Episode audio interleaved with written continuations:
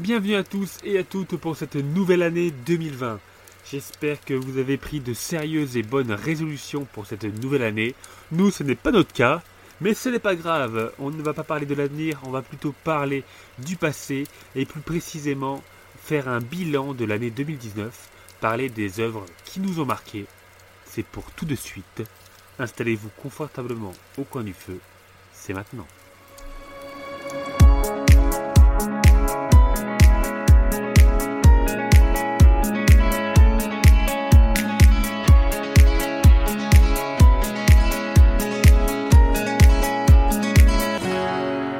Bonjour, bonsoir, je suis Wivo, il est d'Avin et aujourd'hui c'est une émission spéciale comme toutes nos émissions, parce qu'on le dit à chaque fois.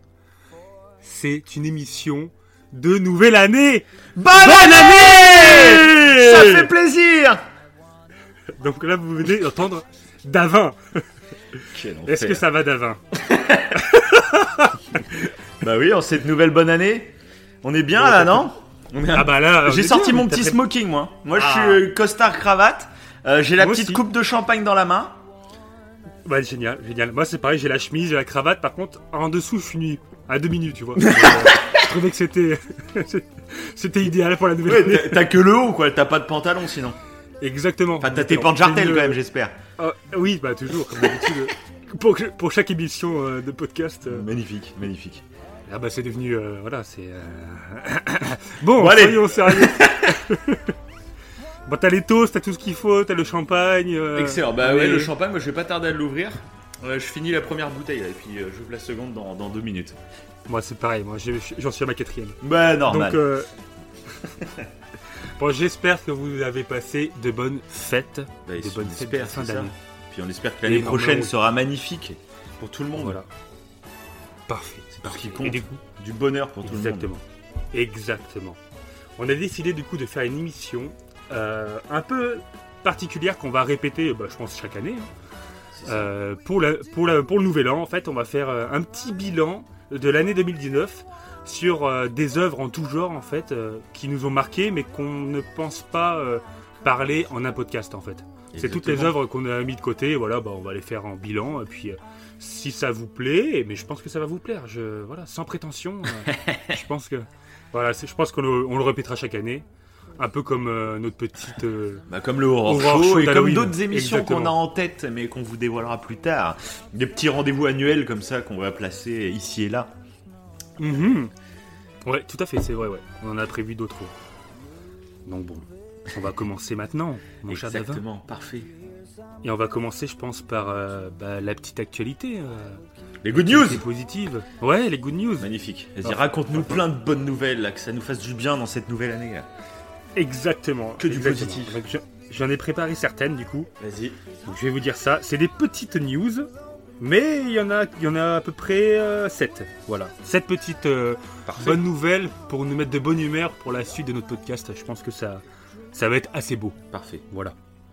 Donc, la première nouvelle. Il y a le patron d'une société immobilière à- basée à Baltimore, donc aux USA, qui a offert une prime de Noël de 9 millions d'euros. Ah bah Ah, oui, c'est mon patron. C'est lui. C'est le patron formidable, formidable. Ça va, ouais. Alors après, bon, tout dépend de combien il a de salariés. C'est Il en a la trois. question. le truc génial, c'est... Voilà, il a Wivo, Davin et lui-même. C'est Ça, ça serait tellement beau. Non, du coup, il a, euh, bah, je sais pas combien il a, j'ai pas fait le calcul, mais en gros, il a donné l'équivalent de 45 000 euros par employé. Oh Donc, voilà la prime de Noël. Ah de oui. malade. Ah oui, c'est une prime, c'est c'est un bon mois là. Et euh, il a ajouté qu'il, il- en fait, il a dit qu'il était reconnaissant pour leur travail acharné et leur dénouement. Donc voilà, donc euh, un patron comme ça. Et tu euh, passé quoi comme genre de boîte? Pas du tout. Ah, Euh, excellent. la soci- c'est société immobilière. Ok, d'accord. société immobilière. Et euh, donc, bah, je pense que je sais pas combien ils sont. Il faudrait faire le calcul 9 millions d'euros divisé par 45 000 euros. Ça nous don- donnerait le nombre d'employés, mais je pense que tout le monde s'en fout. Et on a la flemme. Allez. Voilà, c'est ça. Non, mais je trouvais euh, ça cool comme nouvelle parce que, bon, voilà, souvent, bah, les riches sont considérés comme les requins qui sont montés euh, en haut de la pyramide euh, en bouffant les autres ou je ne sais quoi. Enfin, bref. Il y a, il y a- il y a des, des- un peu des idées des fois préconçues sur les riches entre guillemets. Et là je trouve que bah, c'était cool quoi. C'est une prime de Noël qui, bah, qui est totalement géniale. Ça va. Que Donc voilà, c'était la petite première Donc t'as dit c'était 9 millions Ah ouais, et donc il a distribué 9 millions euh, d'euros. Euh, du coup, ça fait ouais, voilà, 45 000 Et euros 200 par salariés. employé. 200 salariés. Il était un génie. Exactement. Écoute, on m'appelle Einstein dans le milieu de la science corporelle. Vas-y, passe à la news suivante, dépêche-toi. Ok, ok. Alors, attends, avant, avant la news suivante, un petit Oui. moment de silence, s'il vous plaît, messieurs, dames. Écoutez-moi ce doux bruit qui va pas tarder. Ouais Ah, Et magnifique. bonne année tout le monde Magnifique. Ils sont complètement pleins déjà. Allez Ah, c'est clair. Non, vous, pas non. vous inquiétez pas, c'est que du shampoing. Oui, pareil, on boit pas d'alcool généralement pendant le podcast. Non, jamais. euh, jamais, jamais. Allez. Donc, euh, allez, un- alors la, la prochaine good news, donc là, c'est euh, un truc que je trouvais aussi intéressant. C'est un hydravion électrique commercial de 6 places qui a réussi son premier vol d'essai près de Vancouver au Canada. Et euh, en gros, c'est une première mondiale. Et d'ailleurs que certains considèrent comme le début de l'ère de l'aviation électrique. Voilà, c'est le premier Ah ouais, avion ouais, électrique en fait. à ça, d'accord. donc euh, c'est assez beau quoi. Donc euh, alors exactement au niveau électricité, je sais pas comment il marche, faudrait voir. Je sais pas si c'est des panneaux solaires, Mhm. je sais pas si c'est grâce à l'eau, je ne sais pas comment c'est un hydravion, je sais pas comment ça se produit, mais Ouais. ouais, j'ai tr- j'ai trouvé le truc intéressant. Ouais, peut être intéressant. Bah, d'ailleurs, ouais, ça, bon, je fais un hors sujet total. hein. Euh, L'autre Ouais. fois, je parlais avec un patient dans la voiture. Euh, c'est un mec, alors je sais plus où il avait travaillé, mais il avait travaillé dans les moteurs, etc. Et lui, alors après, c'est son avis. Hein. Ça se trouve, le mec, il mitonnait totalement. C'est le mec qui était chômeur depuis 30 ans. J'en sais rien. Mhm. Mais euh, en fait, le mec m'expliquait, on parlait des moteurs électriques, les moteurs euh, thermiques, etc. Et lui, il me disait que ce qu'il pensait, lui qui a, qui a fait toute sa carrière euh, là-dedans, et lui, il pensait Ouais. que c'était euh, au-delà du électrique ou du thermique, c'était le moteur euh, à dihydrogène, je crois qu'il m'a parlé. Euh, Ok. qui serait l'avenir en fait, qui serait beaucoup plus de l'énergie renouvelable et facile à faire, etc. Et euh, voilà, que selon lui, il Bah, pensait qu'il veut- qu'on allait niquer tout le pétrole avant euh, qu'on passe à autre chose, de toute façon. Mais qui, Ouais. il- lui, il pensait pas que l'électrique, parce que l'électrique, du coup, euh, euh, bah, ça utilise finalement beaucoup d'énergie non renouvelable pour produire les batteries, etc. Donc, au final, on se retrouvait un peu dans le même genre de problème. Et donc voilà, donc à voir si ce monsieur est visionnaire ou, ou non. Ouais, mais je crois qu'ils mais je crois qu'ils en parlaient, mais c'est pas lié. il t'a pas parlé de pile à combustible? Lié à ça? Non, ça te dit rien? Non, mais tu on pas- n'est pas non plus rentré dans tous les détails. hein, mais... Ouais, mais parce que je crois que ouais, c'est un truc d'avenir aussi qui parle, parce que ça, ça produirait. euh, ça, économiserait- ça, serait un- ça aurait un rendement en fait euh, euh, nettement supérieur euh, aux véhicules électriques, etc. Donc j'en avais déjà entendu parler, à voir. hein, c'est vrai que. Après, moi, Bah, je ne connais pas assez là-dedans, de toute façon, pour. Mais c'est vrai que c'est intéressant détail. parce qu'il faut, faut le dire, ouais, si tous les voitures. Si là actuellement en fait toutes les voitures thermiques seraient changées en voitures électriques, euh, ça poserait pro- problème parce que. C'est ça, euh, oui, ok, bah. les- les- il y a les batteries déjà, il y a le problème des batteries. Mais même si euh, en comparant la voiture est peut-être plus propre, le problème c'est que si tout est électrique, bah, il faudrait plus de centrales. euh, En plus, oui. Et pas que nucléaires, euh, centrales thermiques, tout un tas de centrales en fait, que ça soit. Oui, et puis même les matériaux, les matériaux pour préparer, pour euh, créer les batteries, souvent des batteries au lithium, etc. euh, c'est des, Ah, fait, ouais. denrées qui sont pas, qui sont épuisables en fait. hein, donc, euh, Ouais, voilà. Bah, le lithium, ça provient euh, d'Amérique du Sud, il me semble. Ils, le- ils le prennent en Amérique du Sud. bonne C'est encore un truc d'extraction. Voilà. Donc en fait, c'était une mauvaise nouvelle. Voilà. Donc, maintenant, Donc c'était le journal des bad news. c'est ça. Donc voilà une, une autre petite nouvelle. Le gouvernement cambodgien a décidé d'interdire les visites à dos d'éléphant. Ah, dès enfin. 2020. Ah ouais, ça, c'est- Ouais. Un truc de dingue, ça. Donc voilà, donc les touristes qui pouvaient visiter euh, le site d'Angkor à dos d'éléphant, bah et bientôt ils pourront plus le faire quoi. Voilà, ça va être annulé parce que oui, euh, les éléphants ils sont plutôt maltraités. Mais ça, c'est ça, c'est l'exemple typique en fait de plein de choses euh, qu'il y a encore quelques années, en fait, on, on s'en rendait pas compte en fait de, de, de- de ce qu'il y avait derrière. Euh, comme beaucoup de choses finalement, on vit et puis on se pose pas forcément beaucoup de questions. Et là, c'est vrai que la, la question des, des balades en éléphant, c'est vrai que moi, j'y avais jamais réfléchi. Je- si j'avais été en Inde ou etc. euh, à, l'époque, j'y serais peut-être Ouais. monté, tu sais, en touriste, je serais peut-être monté sur un éléphant, j'aurais trouvé ça limite mignon en plus. Ah, il est gentil l'éléphant, c'est mignon. Et quand on sait toute la torture qu'il y a derrière pour les élever comme ça, bah, c'est vrai que ça fait ouvrir les yeux et puis c'est tant Bah, mieux que. ouais. Bah c'est d'ailleurs c'est toi qui m'en avais parlé parce que tu te rappelles quand je voulais faire mon voyage au Népal là, que Ouais. malheureusement j'ai pas, Mm. pas pu faire. euh, Il y avait un truc un peu, j'avais un peu un, un tracé on va dire touristique et même si j'étais un peu libre entre guillemets, Mhm. j'avais quelques points d'exploration et j'avais euh, un, un moment un truc euh, à faire avec euh, en gros les autochtones du village etc et tout Mhm. qui pouvait être super intéressant mais il y avait ce passage à dos d'éléphant Ouais. et tu m'avais dit, ouais, euh, fais gaffe quand même, renseigne-toi et tout. Parce Ah ouais, que ouais. là-bas, c'est chaud. Et c'est vrai que bah, j'avais vu. euh, et c'est vrai que je m'étais bien renseigné sur le sujet. Et que j'avais été choqué, quoi. Mais je pense que si tu m'en avais pas parlé, Bah, je trouve que je me bah, serais retrouvé Il y a là-bas. et... comme ça où euh, tant qu'on te met pas la petite piqûre, euh, Ouais, penses voilà, pas. En c'est fait, c'est que t'y penses Tu pas penses forcément. pas, tu le fais. euh, Et là, c'est vraiment un des sujets. c'est mieux. Les bades en éléphant, quoi. Oh là là. Enfin bon. pour ceux qui l'ont. Ouais. Pour ceux qui l'ont déjà fait, là, la dissonance cognitive, quoi. Parce que si l'événement a été génial, et qu'après ils savent que. En fait, euh, l'éléphant a été maltraité comme je sais pas quoi, ça doit être. euh, Ouais, mais après, c'est pareil, c'est faut pas culpabiliser. Hein. euh, Oui, c'est pas de la faute forcément d'être vrai. bon, après. Non, mais si Quand tu l'as fait, pas, mais tu sais que pas. tu, voilà, tu, tu savais pas tout ce qu'il y avait derrière, bon bah voilà, c'est Mm. pas de ta faute, hein, c'est comme ça. Oui, c'est clair. Mm. C'est clair. Alors, en parlant d'animaux, justement, euh, on, passe, on passe sur une autre euh, bonne nouvelle euh, concernant les animaux. Et, euh, eh ben, c'est Donald Trump qui a créé ce truc. Donc, pour une fois, malgré tous les trucs pourris qu'il fait, euh, notre cher Trump, euh, on rentrera pas dans les détails, mais il fait certaines choses qui. Voilà. Hein D'ailleurs, euh, il y a pas longtemps, euh, il y a eu un vote euh, de destitution envers lui. Je sais pas si Mhm. tu as vu ça. Oui, oui, oui. Voilà, bon en fait ça s'est pas fait, euh, ça n'a pas abouti parce que. euh, mais bon. euh, Oui, mais tant mieux, tant mieux, parce que alors là, si lui se fait destituer alors qu'il a bientôt fini son mandat, mais là il va passer pour un martyr de ouf, ça va être encore Ouais, pire ouais. derrière. Quoi. Oui, c'est ça. qu'il se fasse pas destituer, qu'il finisse son mandat et puis basta. Quoi. Alors du coup, qu'est-ce qu'il a fait notre cher Trump? Il a signé euh, un projet de loi faisant officiellement de la cruauté envers les animaux un crime fédéral. Donc la maltraitance animale serait passible de 7 ans de prison, euh, une peine plus sévère qu'en France. Voilà pour. euh, Ouais, mais d'ailleurs en France, c'est super récent aussi, ça date de il y a quelques années. Avant, les animaux étaient considérés comme des meubles, comme des objets. Oui, tout à fait, ouais. Il y avait Ouais, aucune loi là-dessus, Des êtres sensibles, Et maintenant, ouais, ça a été changé, ouais. Il n'y a pas si longtemps que ça. ce qui est bien. Et justement, ça fait partie des choses qu'on se rend compte de certaines choses maintenant. Ça prend du temps, parce que forcément, euh, dès que tu imposes des nouvelles idées, on va dire, euh, des remises en cause euh, sur le passé à des gens, bah, ça réagit direct violemment, genre, voilà. Hmm. On a toujours fait comme ça, qu'est-ce que tu me dis, on va faire autrement, c'est n'importe quoi.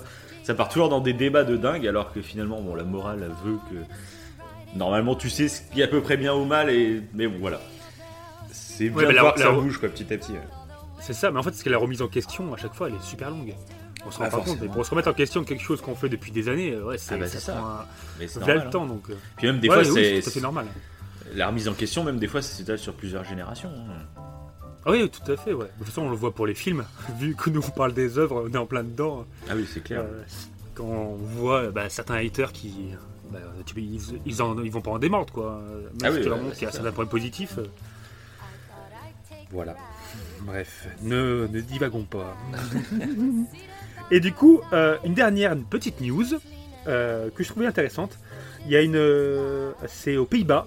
C'est la première ferme flottante laitière au monde. Qui a été installée à Rotterdam.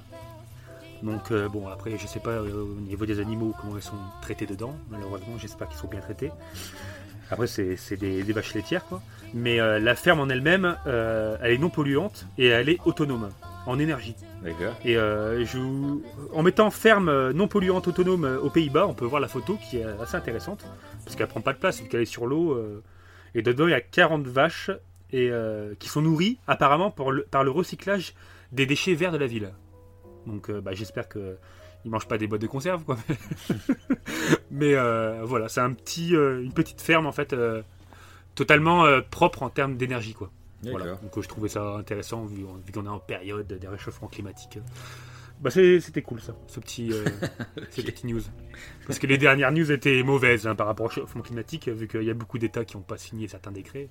Je trouvais que c'était cool ça. Enfin, voilà. Voilà, on a fait un petit tour. Et si, alors avant de finir, en fait, toutes ces news-là, euh, je les ai vues grâce à euh, un YouTuber qui a. euh, je l'ai pas vu via YouTube, je l'ai vu via son compte Instagram. Mhm. Et ce YouTuber s'appelle Hugo Décrypte. Et Oui, euh, je trouve ça super intéressant parce qu'il fait aussi un truc d'actu positif Mhm. que, euh, bah, que en fait, des abonnés euh, ou des followers, on appelle ça comme on veut, euh, partagent en fait. Et il prend ce que bah, ce qu'on lui donne euh, et puis il fait ça, il fait 5 actus positifs euh, toutes les semaines, il, me semble. Et je trouve ça super cool quoi. Donc euh, toutes les semaines, sur son compte Instagram, on peut voir des actus positives. Oui, mais tu vois, je Donc, même pas, je le suis sur YouTube, mais je savais même pas que sur Instagram il faisait ça. Ouais, donc voilà. Donc je trouve ça super cool. Donc merci Hugo Décrypte. On le, voilà, on le notifiera. voilà. Donc c'est la fin du podcast. Eh Donc, ben, merci, bonne euh, année à tous et euh, 15 minutes, c'est un record. c'est un record de, de courte durée. on a une soirée à faire là, c'est pas le tout là.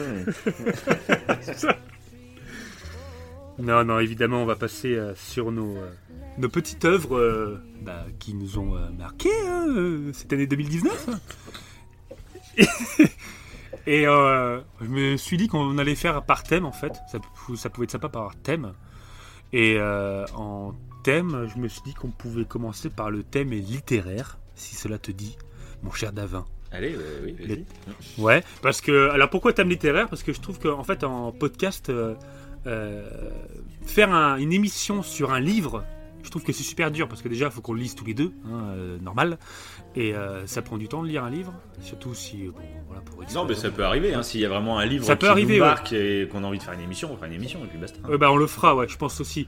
Mais je pense que ça sera plus rare en fait que les. euh, que les jeux vidéo, que le cinéma, etc. Oui, bah parce que Donc, en même temps, dans notre euh, consommation globale, on consomme plus de jeux vidéo et de films Oui, de, que de fait. livres aussi. Donc après, Bah, bah, on, mais on que s'impose pas de C'est limite. plus quoi. rapide. Mhm. On en fera donc voilà. Bah, c'est pour vous dire que voilà, on fera aussi des livres pour ceux qui euh, qui bah, voilà qui pouvaient se poser la question. donc euh, est-ce que tu as euh, je vais te laisser la parole mon cher Davin parce que je Ouais. parle. Est-ce que tu as un livre en particulier, un petit truc Euh, bah dont moi tu dans voudrais cette année parler 2019 euh, j'ai lu pas mal de trucs mais euh, pas mal de trucs qui m'ont pas forcément euh, marqué de dingue c'était pas une D'accord. grande année pour moi dans les choix que j'ai fait euh, Dans les- littéraires hein, c'est pas il y a peut-être Ouais, des, ok, des ouais. chefs-d'œuvre qui sont sortis mais bon euh, je les ai pas lus et je voudrais Ouais. juste vous parler du coup d'une euh, bande dessinée qui est sortie il y a pas si longtemps ça devait être au mois de mois d'octobre mois de novembre là Mhm. et c'est la BD Comme on peut de John Rachid. Donc on en avait déjà un peu parlé dans. Enfin, vite fait, c'était vraiment rapide dans le podcast sur Oui, une, dans le top, top 10 10, des euh, youtubeurs. Là. Ouais. Euh, et du coup, bah, une... on l'avait enregistré l'émission avant que la BD sorte et j'avais reçu la BD une semaine après à peu près. Et donc depuis, je l'ai lu. Et euh, c'est vraiment une BD qui m'a plu pour le coup. Euh, parce que je lis pas mal de comics, etc. Euh, et là, c'est une BD qui change vraiment de- d'habitude, je trouve. Il y a un style graphique qui est vraiment différent.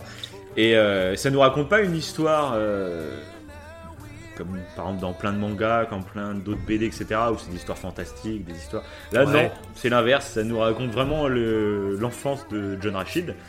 Et, euh, et du coup, je trouve ça super touchant. Euh, Il y a plein de moments super sympas.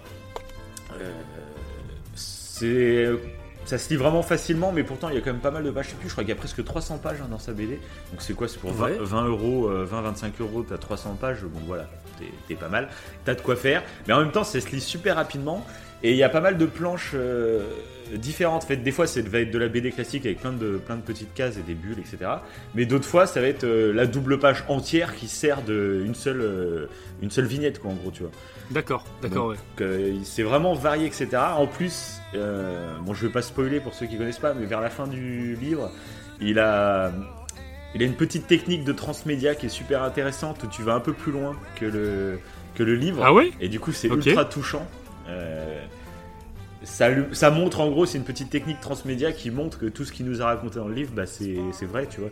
Et du coup, c'est super touchant une fois que tu as fini le livre euh, et que tu, tu tombes sur ces petits liens là. C'est super Ouais, cool. c'est- Et euh, C'est autobiographique en fait comme BD. ah oui, oui, totalement. Oui, totalement. En gros, il s'est, euh, il s'est associé avec c'est Lil Kim. C'est un, Ouais. un mec qui est vraiment multiplateforme. Le mec, il, a- il est dans un groupe de rap, mais il fait aussi euh, du dessin, de l'animation, etc. Enfin, le mec, il, il touchote pas mal. Et, euh, et il a vraiment son style. Quoi. Au début, c'est un style qui est assez re- pas rebutant, mais qui fait bizarre. T'as l'impression que c'est mal dessiné en fait. C'est assez chelou. Euh, Ouais, bah je l'ai vu euh, là, je l'ai vu, je l'ai fêté aujourd'hui à Cultura le, le livre. Mm. Et c'est vrai que le- les dessins sont, sont particuliers. Ouais, au début, t'as une- l'impression que ça fait bizarre. que c'est pas très bien fait, enfin je sais pas comment dire, mais sauf qu'en fait Mm. c'est une association de tout, euh, avec les décors, avec les couleurs, avec le- les BD, etc.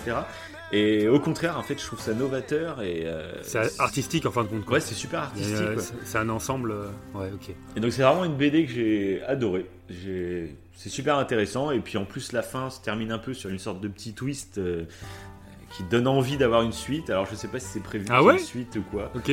Mais euh, donc voilà, c'est vraiment une BD, bah, c'est vraiment la BD qui m'a marqué cette année. Dans tout ce que j'ai lu, c'était vraiment le truc le plus frais et, euh, et le truc le, ouais, le, le plus novateur finalement. Dans... Parce que pourtant j'en ai lu pas mal, hein, des BD, des mangas, tout ça, donc je suis quand même assez habitué. Et là c'est vraiment un truc qui sort du lot, euh, qui fait du bien.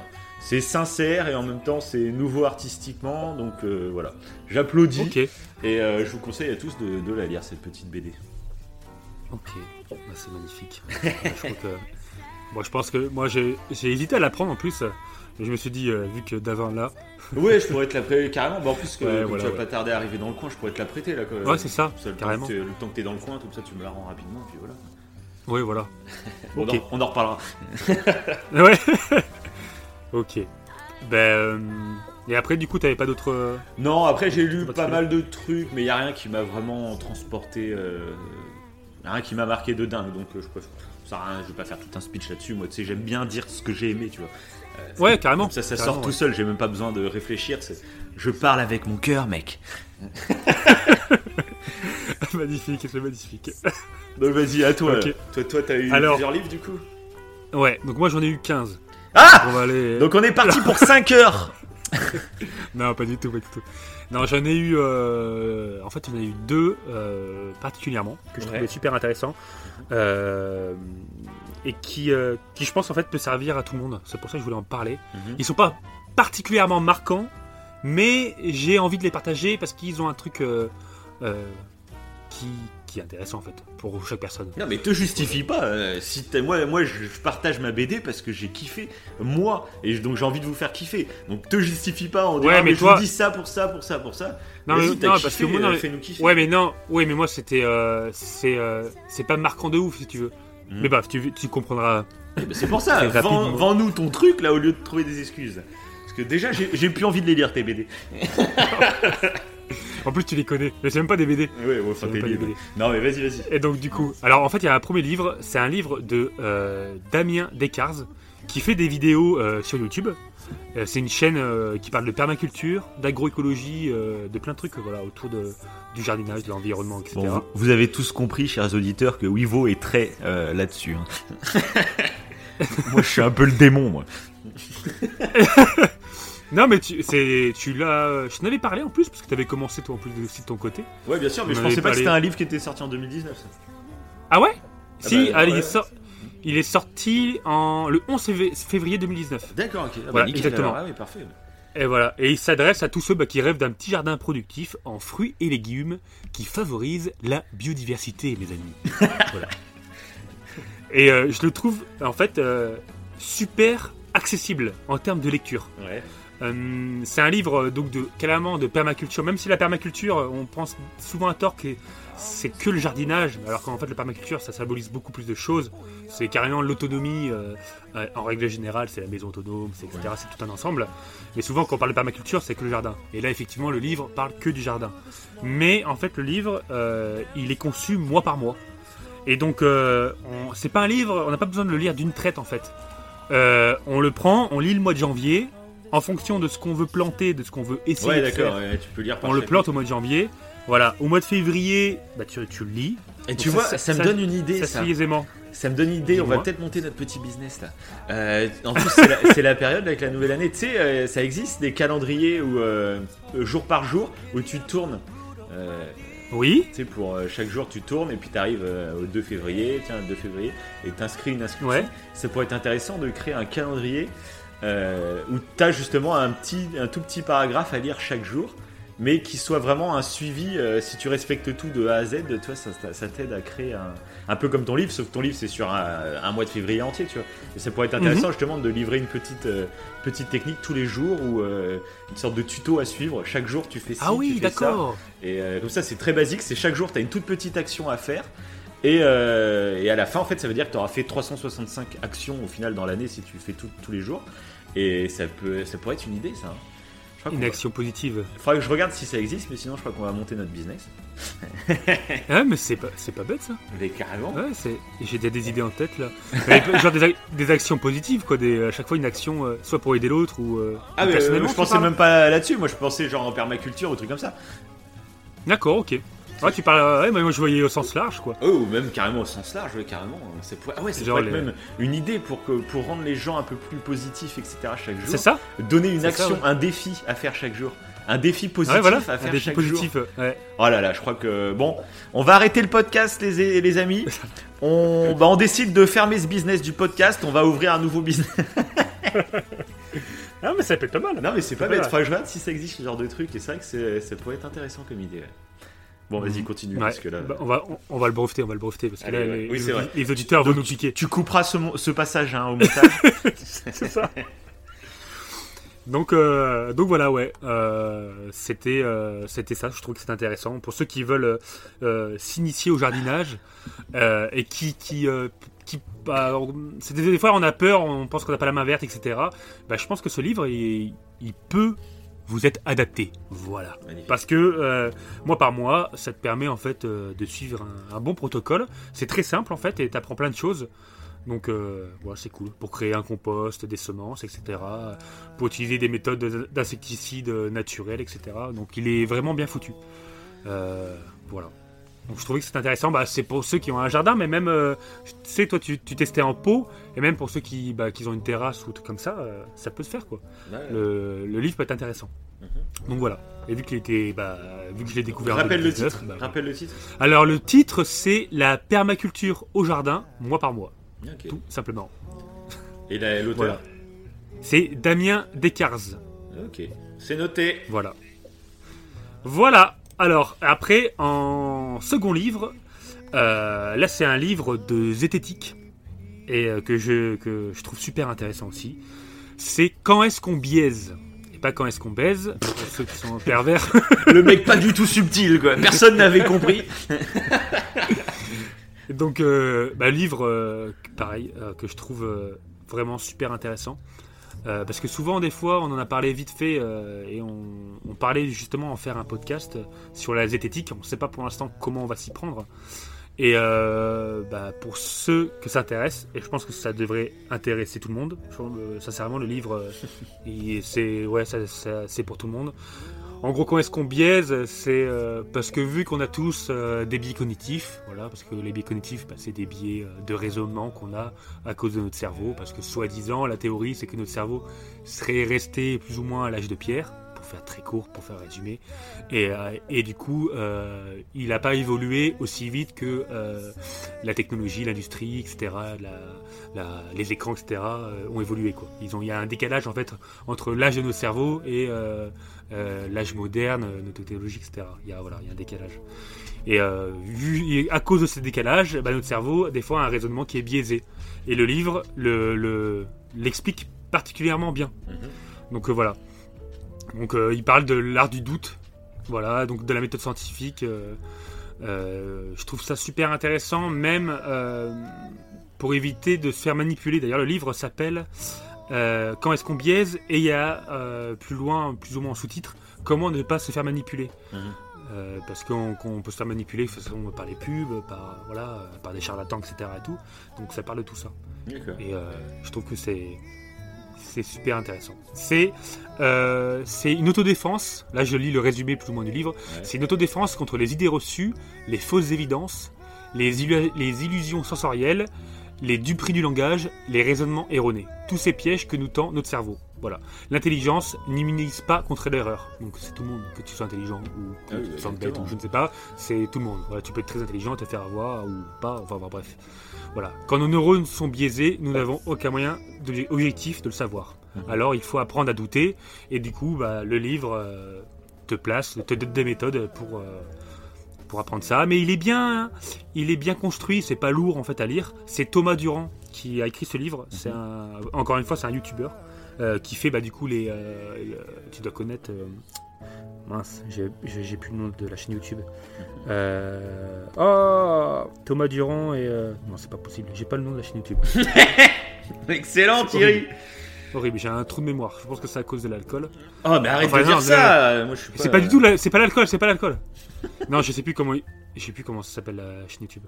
Alors, Bon, le chaîne YouTube de Zététique. Ah oui, bah c'est. euh, euh, la tronche en biais. La tronche en billet. Merci, la vin. Aïe, aïe, Voilà, c'est la tronche en billet. La tronche en billet. Donc voilà, donc c'est la tronche en billet. Donc euh, c'est Thomas Durand qui a fait ce livre. Et euh, voilà, si vous n'avez pas le temps de regarder euh, les vidéos de la tronche en billet, euh, en plus c'est écrit euh, sur le livre. Quoi. Il est écrit par l'auteur de la chaîne YouTube La tronche en billet. Aïe, aïe, aïe, juste- aïe, aïe. Il va falloir que t'ailles te coucher Voilà. là. C'est ah, je pense. c'est plus ton âge de veiller jusqu'à minuit. hein. Ah non, ah, c'est c'est trop tard, c'est trop tard. Moi, la nouvelle année maintenant, c'est plus de mon âge. ouais. Je vais te laisser euh, faire la suite du podcast. Yeah Allez les gars On se retrouve tout seul aux commandes de coin du feu. Non, non, voilà, le, le livre est super intéressant. Si vous n'avez pas, le temps de regarder les vidéos qui sont très longues euh, et euh, parfois qui ne donnent pas les méthodes scientifiques, voilà, Là, je conseille ce livre, très intéressant. On apprend plein de trucs en plus sur la, la biologie, etc. Donc voilà, je vous le conseille parce que je le trouve très intéressant. Parfait, Il est sorti Thierry. en janvier 2019. Ok. Voilà, voilà mon chou. Ouah Le mec est en train de craquer totalement quoi. Logan Paul quoi. Donc- Bon allez. allez. Voilà, nous, di- nous dirons rien. Nous dirons rien sur. euh. Donc voilà, maintenant on va, prendre- on va passer au prochain thème. Qu'est-ce que t'en penses, euh, mon cher Davin euh, Bah oui. Prochain thème. euh, Et bah, par contre, le prochain thème, euh, du coup, c'est. euh, les, euh, moi j'ai noté quelques trucs dans les mangas en fait. Donc, je Ah ouais, si, là euh, on va, on va vraiment faire plein de, plein de trucs quoi. Ah bah oui, oui. Vas-y, vas-y. Oui. Donc le- après on fera les, les journaux, donc euh, du Sud-Ouest. Après on fera les articles du sud-ouest euh, qui commencent par la lettre A. Après on fera les différentes bières qui nous ont marqué. euh. Le truc qui dure 10 heures. Ah oui. Allez. Ah, putain. je suis chaud. Non, non, je- j'en ai. euh, non, je sais pas si toi, si t'as des, euh, des animés euh, mangas euh, qui t'ont marqué. euh. Euh, non, Euh, moi, moi pour le moment je suis toujours Death Note et il y a rien qui arrive à surpasser Death Note. Je cherche mais je n'y arrive pas. Bon, j'en citer juste euh, deux euh, très rapidement. Euh, parce que j'avais commencé, moi, le manga, euh, là, le, le- le livre, euh, Hippo, sur la boxe anglaise, que je trouve formidable. Et euh, du coup, je cherchais bah, un animé euh, qui ressemble à, Hippo, en fait. euh, et j'en ai trouvé un qui est sorti sur Netflix récemment. C'est pas, je pense, à la hauteur de Hippo, c'est un peu différent. Ça s'appelle Levius. Et je trouve que c'est. L'idée est pas mal. En fait, Levius, c'est un, un jeune en fait qui est coaché pour faire de la boxe anglaise, tout simplement. Sauf qu'il a un bras artificiel. Et en fait, on se rend compte que tous les combats qu'il va effectuer dans, cette série animée, c'est des combats contre des personnes qui ont aussi des bras artificiels. Donc c'est des, c'est un peu du transhumanisme quoi. C'est des personnes qui sont euh, moitié robots, euh, bah, moitié humains quoi. Et du coup, euh, vu qu'ils sont handicapés à cause d'une guerre, donc j'en dis pas plus, faut voir la- l'animé. euh, et bah ils font de la boxe, qu'on appelle de la boxe mécanique. Et euh, du coup, je trouve, euh, je trouve que le côté un peu science-fiction est super intéressant. Ils ont eu quelques idées, à part un personnage euh, qui a été traité de façon euh, un peu spécifique. euh, que, mais bon, bref. outre ce personnage que j'ai moins aimé, le traitement, le reste, je trouve que c'est intéressant. L'histoire, je la trouve intéressante et la, la fin est plutôt cool. C'est assez surprenant. Il y a une petite histoire. Ça parle pas que de la boxe anglaise. En fait, t'as des trucs de boxe anglaise qui sont assez pointus. et comme Hippo, donc le livre que je parlais avant, où t'apprends vraiment des trucs, des techniques de boxe anglaise qui sont réelles. Et euh, j'adore en fait quand t'as des mangas d'arts martiaux comme ça qui présentent des faits un peu euh, réels, en fait des techniques qui sont réelles. Euh, je trouve que c'est cool. Et, là ils vont plus loin que ça. T'as toute une histoire avec le côté un peu transhumaniste et tout. Donc, je conseille. Pour ceux qui aiment bien les mangas d'arts martiaux, etc., ou qui sont intéressés par le côté science-fiction transhumaniste, parce que bah, un peu comme dans, il y avait un film là-dessus il y a pas longtemps. Euh, euh, bon, bref, je ne sais plus le nom. Ne te lance plus de sur des trucs que Non. tu ne sais plus. Ouais, je ne sais plus les noms non plus. Mais euh, voilà, pour ceux qui sont intéressés par le transhumanisme, je trouve que l'anime est intéressant. Donc voilà, je vous le conseille, qui est actuellement d'ailleurs sur Netflix. Donc, Tu peux rappeler Et le à- titre? Et c'est Levius. Levius, ça s'écrit comment? Levius. E L-E-V-I-V-I-U-S. Ok. Voilà. Voilà. Et après, dans le même genre, euh, c'est aussi un manga de combat, en fait, euh, un animé, c'est euh, Kengan Ashura. Euh, et là, pareil, là pour, ceux qui sont fans d'arts martiaux aussi, c'est, il est super intéressant. Ça ressemble un peu à un film culte de Jean-Claude Van Damme. Un de ses premiers films où c'est un grand tournoi et il rencontre plein d'adversaires différents. Et euh, dans le podcast Arts martiaux, euh, je- on en avait parlé euh, plus ou moins. Tu te rappelles, tu me disais que toi, t'aimais bien le MMA plus, plus à l'époque où euh, Ouais, les ouais. mecs euh, arrivaient en, en kimono, etc. Tu sais, on voyait vraiment la patte euh, martiale des personnes, rien qu'à leur costume, tu vois. Et bah, le film de, de Jean-Claude Van Damme, là, tournoi, je sais plus, c'est assez connu. bah, c'était ça, ça représentait ça, quoi. T'avais le sumo, t'avais le mec qui faisait de la boxe taille, t'avais bah, Jean-Claude Van Damme qui faisait le karaté. Et le film, il est, il est cultissime, quoi. Et euh, Kengan Ashura, bah, c'est en animé, en fait. euh, ça reprend le même principe de tournoi avec euh, chaque art martial, mais c'est super poussé. Et genre, par exemple, tu vas, on prend l'exemple d'un sumo, ils vont pousser le délire super loin. Euh, en parlant des sumos, on va apprendre que les sumos, à l'époque, euh, les sumos faisaient du MMA, donc je, je savais même pas. Et tu l'apprends dans l'animé, en fait. D'accord. Et du coup, j'ai vérifié pour savoir si c'était vrai ou si c'était euh, complètement inventé. Et non, c'est vrai. Euh, à l'époque, les sumo, euh, ils donnaient des coups de poing et tout. Et du coup, après, euh, au fur et à mesure du temps, bah, c'était beaucoup moins violent. Et maintenant, bah, ils font presque que de la lutte, quoi. C'est une lutte de sumo. Mais, mais avant, ils donnaient des coups de poing, etc. C'était beaucoup plus. C'est beau. et, ils- et donc, dans l'animé combat, en fait, t'apprends des trucs sur les arts martiaux. Et t'apprends des trucs sur le développement personnel, t'apprends des trucs sur la respiration, parce que chaque combattant, en fait, t'as sa backstory avant le combat, et t'apprends autant sur le personnage que sur son art martial. Et je trouve que c'est... Je, je, je kiffe, voilà. Donc, voilà, petit manga marquant. Voilà. Donc tu peux répéter le titre et... Et donc, le, euh, c'est Kengan Ashura. Donc, c'est K-E-N-G-A-N. Plus loin, Ashura, c'est A-S-H-U-R-A. C'est le Netflix le- aussi Ouais, c'est le personnage principal. Ok, ok. Voilà. Il y a un peu d'humour et tout. euh. Il est assez violent, mais mais voilà, est, il est sympa. Il est sympa. Voilà. C'était le petit thème manga. Hein, on Magnifique. peut, euh, voilà, Pour tous les aficionados. c'est ça. Et puis pour dire que voilà, les dessins animés, il y a des dessins animés. euh, c'est pas que pour les enfants. hein. Pour ceux qui pensent que c'est encore pour les enfants, les dessins animés. Surtout ceux-là, hein. surtout ceux que j'ai cités. euh, les vieux, encore ça va, mais Kengan Ashura, c'est vraiment pas pour les enfants. Il ne faut pas le regarder avec un enfant à côté. hein. Oui. Voilà, ouais, vraiment. Alors que les vieux, ça va, c'est euh, au-dessus de 13 ans, tu peux le regarder, mais et, et encore, c'est peut-être un peu élevé en termes d'âge sur Netflix. Mais Kengan Ashura, c'est vraiment, euh, ouais, c'est assez, euh, assez particulier, quoi. Ouais, c'est pour les adultes, quoi. Voilà. Maintenant, on va passer euh, au thème euh, des séries. Qu'est-ce que t'en penses? Bah, je pensais d'abord euh, faire peut-être les jeux vidéo. Comme ça, après, on fera les séries puis les films. Je pense. Enfin, Ah. que je pensais. Ah bah allez, allez, allez, allez, Voilà, Davin.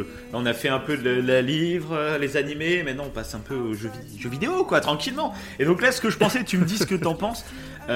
Je vais faire un peu une liste des jeux un peu marquants qui sont sortis, et puis bah tu vas me dire si t'as quelque chose à dire dessus ou pas. voilà. Allez, Qu'est-ce que tu en Allez. penses? Parfait, non? C'est parfait. Ouais, ouais, c'est nickel. Alors bah moi, je voudrais commencer. euh, par un jeu, donc toi je sais que tu n'as pas fait le 1. Enfin si, t'as commencé le 1 mais t'as lâché, et c'était une grave erreur d'ailleurs. Euh, Et donc il y a l'épisode, enfin il y a la, la deuxième partie on va dire qui est sortie cette année en plusieurs épisodes. Il s'agit Ah oui, de. Life is Strange. Oui. Et donc alors j'ai pas encore fait, euh, peut-être qu'on peut qu'on en fera une émission hein, si la saison 2 me marque autant que la première. Euh, peut-être D'accord. une saison 2. Euh, je voulais juste revenir dessus bah, pour parler rapidement de- du premier Life is Strange finalement que j'ai fait. Euh, et que je trouve c'est un jeu mais sensationnel. C'est peut-être un des jeux qui m'a le plus touché avec The Last of Us, je dirais.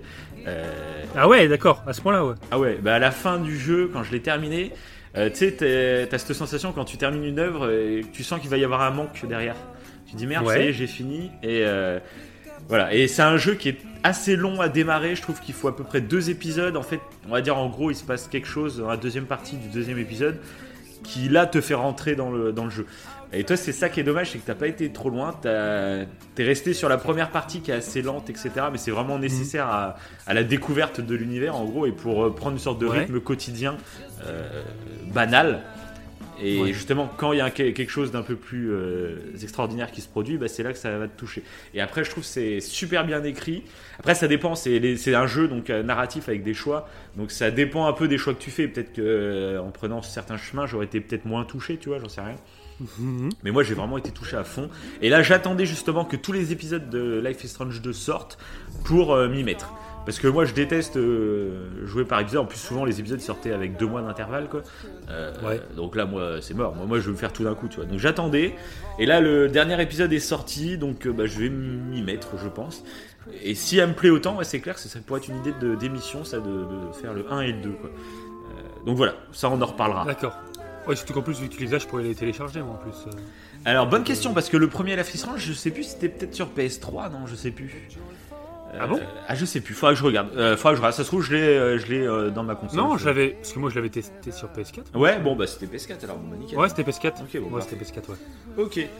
Euh, donc, deuxième jeu que je voudrais parler, c'est le remake de Resident Evil 2. Est-ce que toi, tu as, Oui. t'as touché même au, pro, enfin, au non-remake du coup? Euh, très rapidement. Très D'accord. rapidement. Donc, ouais, pourrais pas trop parler, non. Ok, bah alors moi non Ouais, plus je vais pas trop parler hein, parce que donc j'ai pas fait le remake et surtout en fait Ouais. j'ai quasiment fait aucun Resident Evil. Moi j'ai juste fait Resident Evil 7, le dernier là qui était sorti euh, et je l'avais fait moi en plus avec le casque VR à l'époque. hein, donc euh, c'était costaud, c'était Ah oui. costaud. Oui, c'est bah, celui-là. Oui, d'accord, c'est celui-là. Bah, moi, le seul que j'ai fait, c'était le 0. Le Resident Evil 0, j'ai fait de A à Z. Ok, J'ai adoré. d'accord. J'ai adoré, mais ça date, hein, c'était sur GameCube. Donc c'est vrai que ouais, le Mais remake là, le remake du 2 t'avais pas tenté? Et non, mais ça, me- ça me, ouais, ça me titille un peu. J'avoue que ça me Ouais. titille un peu de me remettre dans un. Moi Parce que le. 7 que t'as fait, pour moi, c'est pas du Resident Evil pur et dur. Et Même Pourquoi si j'ai adoré. Ah, tu l'avais fait en bah, entier toi Le 7 Ouais, euh, Non, mais non, j'avais fait le début. ouais. Mais euh, pour moi, c'est complètement différent. On, euh, le, le- là, en fait, le, le côté euh, horreur que, que le 7 présente Ouais. est, est différent en fait des précédents opus, je trouve. hein. Euh, on n'est plus dans le même type de survival horror. Parce que je pense que c'est fait euh, pour le VR du coup. Et euh, ça veut pas dire que j'aime pas, ça veut dire que c'est différent. Ouais, je, pourrais pas. euh, ce que tu m'avais montré, moi, moi j'avais adoré hein, ce que tu m'avais fait. Bah, C'était ouf en VR. une expérience dingue. horrifique, Ah ouais, ouais. vraiment dingue. Donc, euh, ouais. Ok, bah moi, voilà, peut-être que je me laisserai tenter. Par contre, un truc moi qui m'étonne, c'est que t'arrêtes pas de dire que t'aimes les films d'horreur, les jeux d'horreur et tout, mais tu ne joues Mhm. à aucun jeu d'horreur finalement, parce que les Outlast, t'es complètement passé à côté. Alors pour moi, c'est en termes de jeux d'horreur, Ah ouais, euh, c'est- euh, c'est la base quoi. Les Outlast, là, les deux, ils sont d'une violence. Euh, tu Ouais, joues tout seul avec un casque à fond, mon gars, t'es pas bien. Ouais, ouais, mais En plus, Outlast, tu peux l'avoir gratuit avec, via mon compte, hein, donc t'hésites pas. Ouais, mais carrément, il faudrait que je le prenne. Ouais. Parce qu'il y a d'autres jeux, vu qu'il y a d'autres jeux qui me tiennent euh, Ah, la bah, grappe. euh, c'est ça. Mais c'est vrai ouais, vrai que, du temps. Après, Outlast, c'est assez rapide. hein. Moi, je l'avais fait avec un pote, on l'avait fait en une nuit. hein, donc, euh, Ah ouais? Oui, oui, euh, c'est c'est quoi Il y a moins de 10 heures de jeu hein, sur le premier Outlast. hein. Ok, Euh, on est peut-être sur, euh, sur 7-8 heures, je dirais. J'en sais rien. Un truc comme ça. ok. Donc, euh, ça se fait. Hein, c'est pas si long que ça. hein. C'est même un peu plus court. donc, euh. Ouais, faut que je télécharge qu'il soit dans ma. dans Ouais, ma parce que c'est vraiment une base. euh, Ce... Enfin, je trouve il a, il a apporté beaucoup de choses. Après, il y a beaucoup de gens, enfin beaucoup de jeux qui ont essayé de recopier un peu, bah, même Resident Evil, hein, quand ils sont passés après du coup en vue à la première personne. Je pense Oui. que l'effet Outlast, il y a beaucoup joué quoi. hein, donc, euh, donc, je pense que c'est une des bases. Après, moi, le 2, je l'ai, pour te dire, hein, je l'ai pas, je l'ai acheté, mais je l'ai pas fini. Euh, Ah ouais? Tout simplement, bah en fait, le jeu me met vraiment mal à l'aise. Quoi, en fait. Euh, Je, je prenais pas du plaisir à y jouer, t'es tout le temps sous tension. Euh, c'est vraiment une épreuve. hein. La première fois que tu joues, euh, une fois que tu commences à comprendre les mécaniques, etc., euh, tu joues un Mhm. peu plus détendu. Tu vois, c'est un peu comme Resident, hein, Resident Evil 7. À la fin du jeu, bon, j'avançais tranquille, je fusillais tout le monde, je m'en foutais. Mais Outlast, les, les premiers, les premiers moments, les premières heures sont vraiment violents, je trouve. Mais c'est super intéressant. Pour moi, c'est un peu la base niveau jeu d'horreur en ce moment. Ok, ok. Donc voilà. Je vais revenir à donc euh, quand on parlait de Resident Evil 2, voilà, excellent. Euh, troisième jeu auquel je voudrais parler. euh, c'est un jeu, je me rappelais même plus qu'il était sorti en début d'année, c'est dingue. En même temps, il est sorti le 29 janvier, donc c'est vraiment tôt dans l'année. Euh, Ouais. Mais c'est un jeu que j'attendais depuis des années, et vraiment des années. Hein. Euh, Je crois que ça faisait 15 ans que le 2 était sorti. Et à l'époque, j'y avais joué au 2. Et, et j'attendais jeu sans. C'était limite devenu un peu une arlésienne, tu vois. Je pensais qu'il sortirait jamais finalement.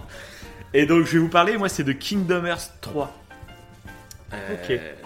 Donc, c'est un jeu, euh, oui, comme je dis, que j'attendais beaucoup parce que c'est un jeu que le 1 et le 2, j'ai joué quand j'étais gamin, tu vois. Euh, je sais plus trop quel âge j'avais, mais bon, voilà, entre 12, 13, 14, 15 ans, tu vois, par là. Et, euh, et qui m'avait beaucoup marqué à l'époque, parce qu'à l'époque, il y avait il n'y avait pas de jeu comme ça, c'était vraiment inédit. C'est un mélange, en fait, pour ceux qui connaissent pas, c'est un mélange des mondes de Final Fantasy et de Disney. Donc, tout ce qui est Mickey, Donald, Dingo, euh, mais dans les dessins animés, les Rois Lions, les Peter Pan, les... enfin tout ça quoi. Et ça m'avait beaucoup marqué. Ouais. Tu en avais vaguement parlé euh, dans notre podcast euh, Toy Story euh, 4, non? Ouais, oui, parce Enfin, qu'il y licence a Toy Story, justement dans, dans Kingdom Hearts 3, justement, il y a tout, euh, tout un monde de Toy Story qui est superbement bien fait, etc. Et donc, bah, ce Kingdom Hearts 3, moi, c'est un jeu que j'ai beaucoup aimé.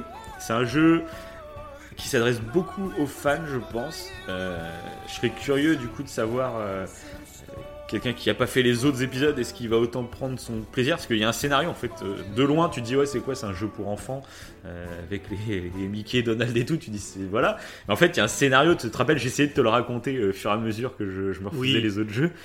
Ah, C'est un scénario de fou en fait. ah ouais, Quand c'est un scénario de fou c'est dingue, hein. euh, qui est super profond, qui est même peut-être un peu trop complexe.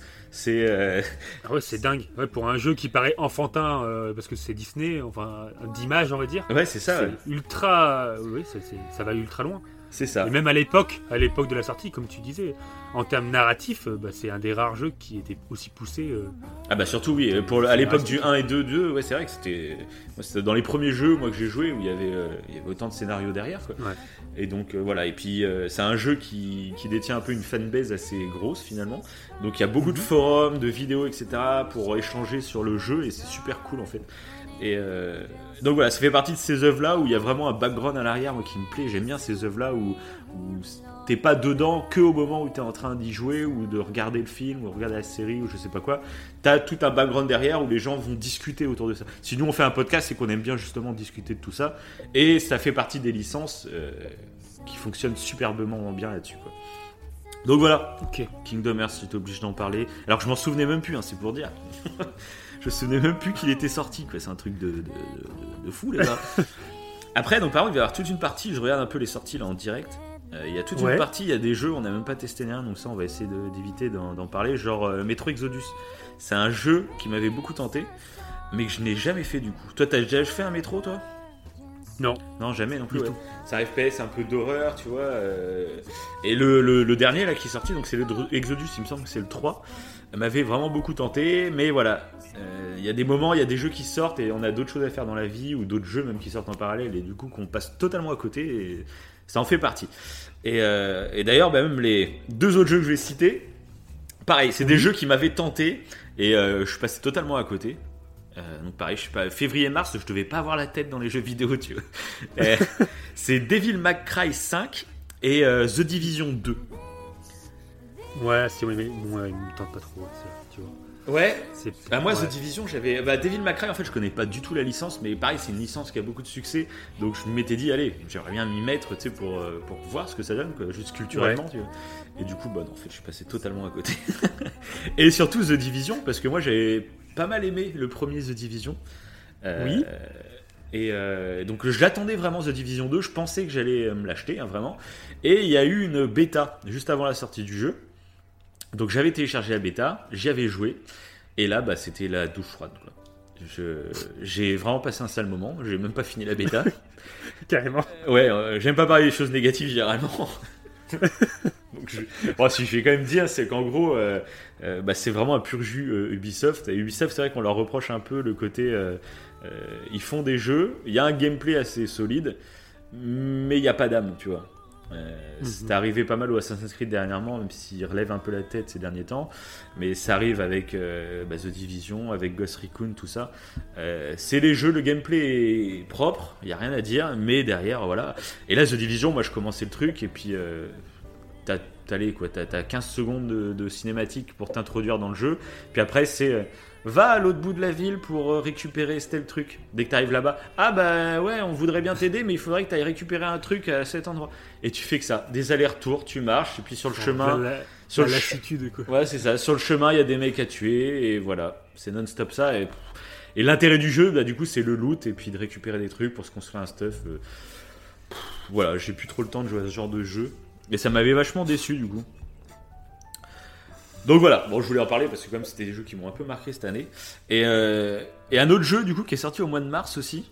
que mhm. qu'on est passé totalement à côté. Après, c'était assez volontaire parce que il nous attirait pas du tout. Mais pourtant, bah, c'est le jeu qui a fini Game of the Year de cette année, Sekiro. Ah oui. Il est sorti voilà au mois de mars et euh, et Sekiro même. Euh, du coup, je vais peut-être le tester moi. Comme il est devenu Gotti et tout, je me dis allez culturellement. Je me dois de tester tous les Gotti de chaque année.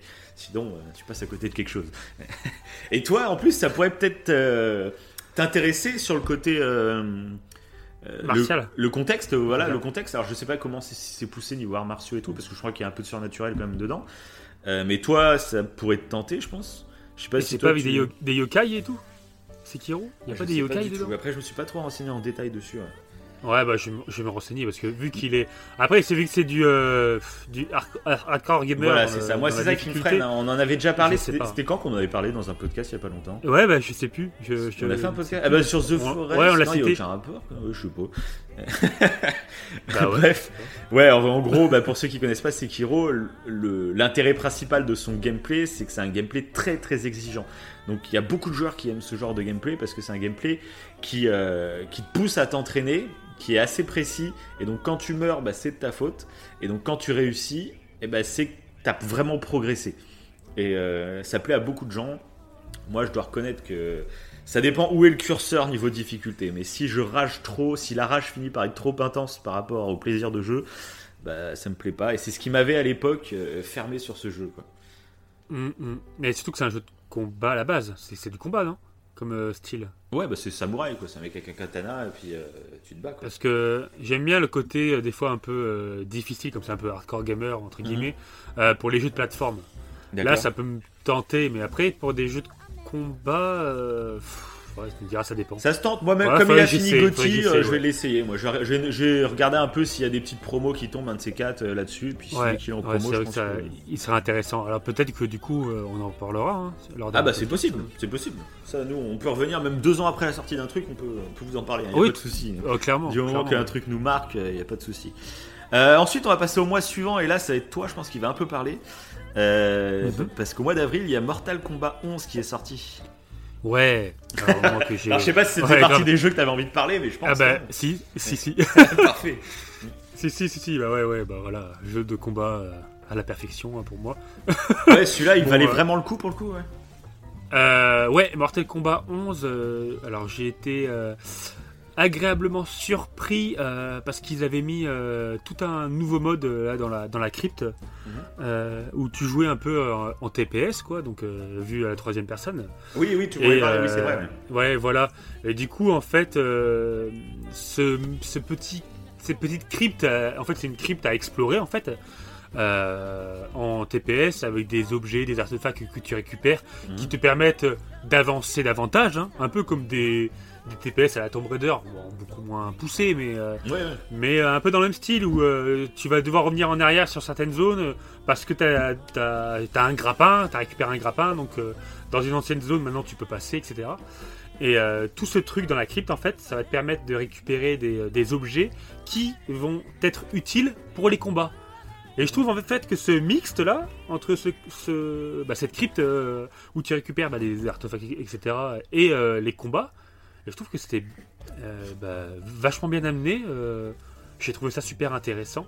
Euh, ça rend en fait souvent ce qu'on peut reprocher à des jeux de combat c'est que ça peut être lassant. bon, voilà, tu combats et puis. Bah après, globalement, j'ai remarqué parce que c'est toi qui joues beaucoup à pas mal de jeux de combat pour le coup, par rapport à moi. Mais ce que je remarque, est-ce que tu me dis, je trouve qu'il y a mhm. beaucoup de jeux de combat qui, quand même, ces dernières années, là, c'est très récent, je trouve, mais qui essayent de se démarquer avec des modes comme ça. Soit c'est un mode histoire qui est assez travaillé, soit c'est un mode de jeu comme ça, un peu qui sort de l'ordinaire. Et je trouve que c'est cool, en fait, c'est cool. Les jeux de combat essayent de progresser, tu vois, en diversifiant un peu l'offre, quoi.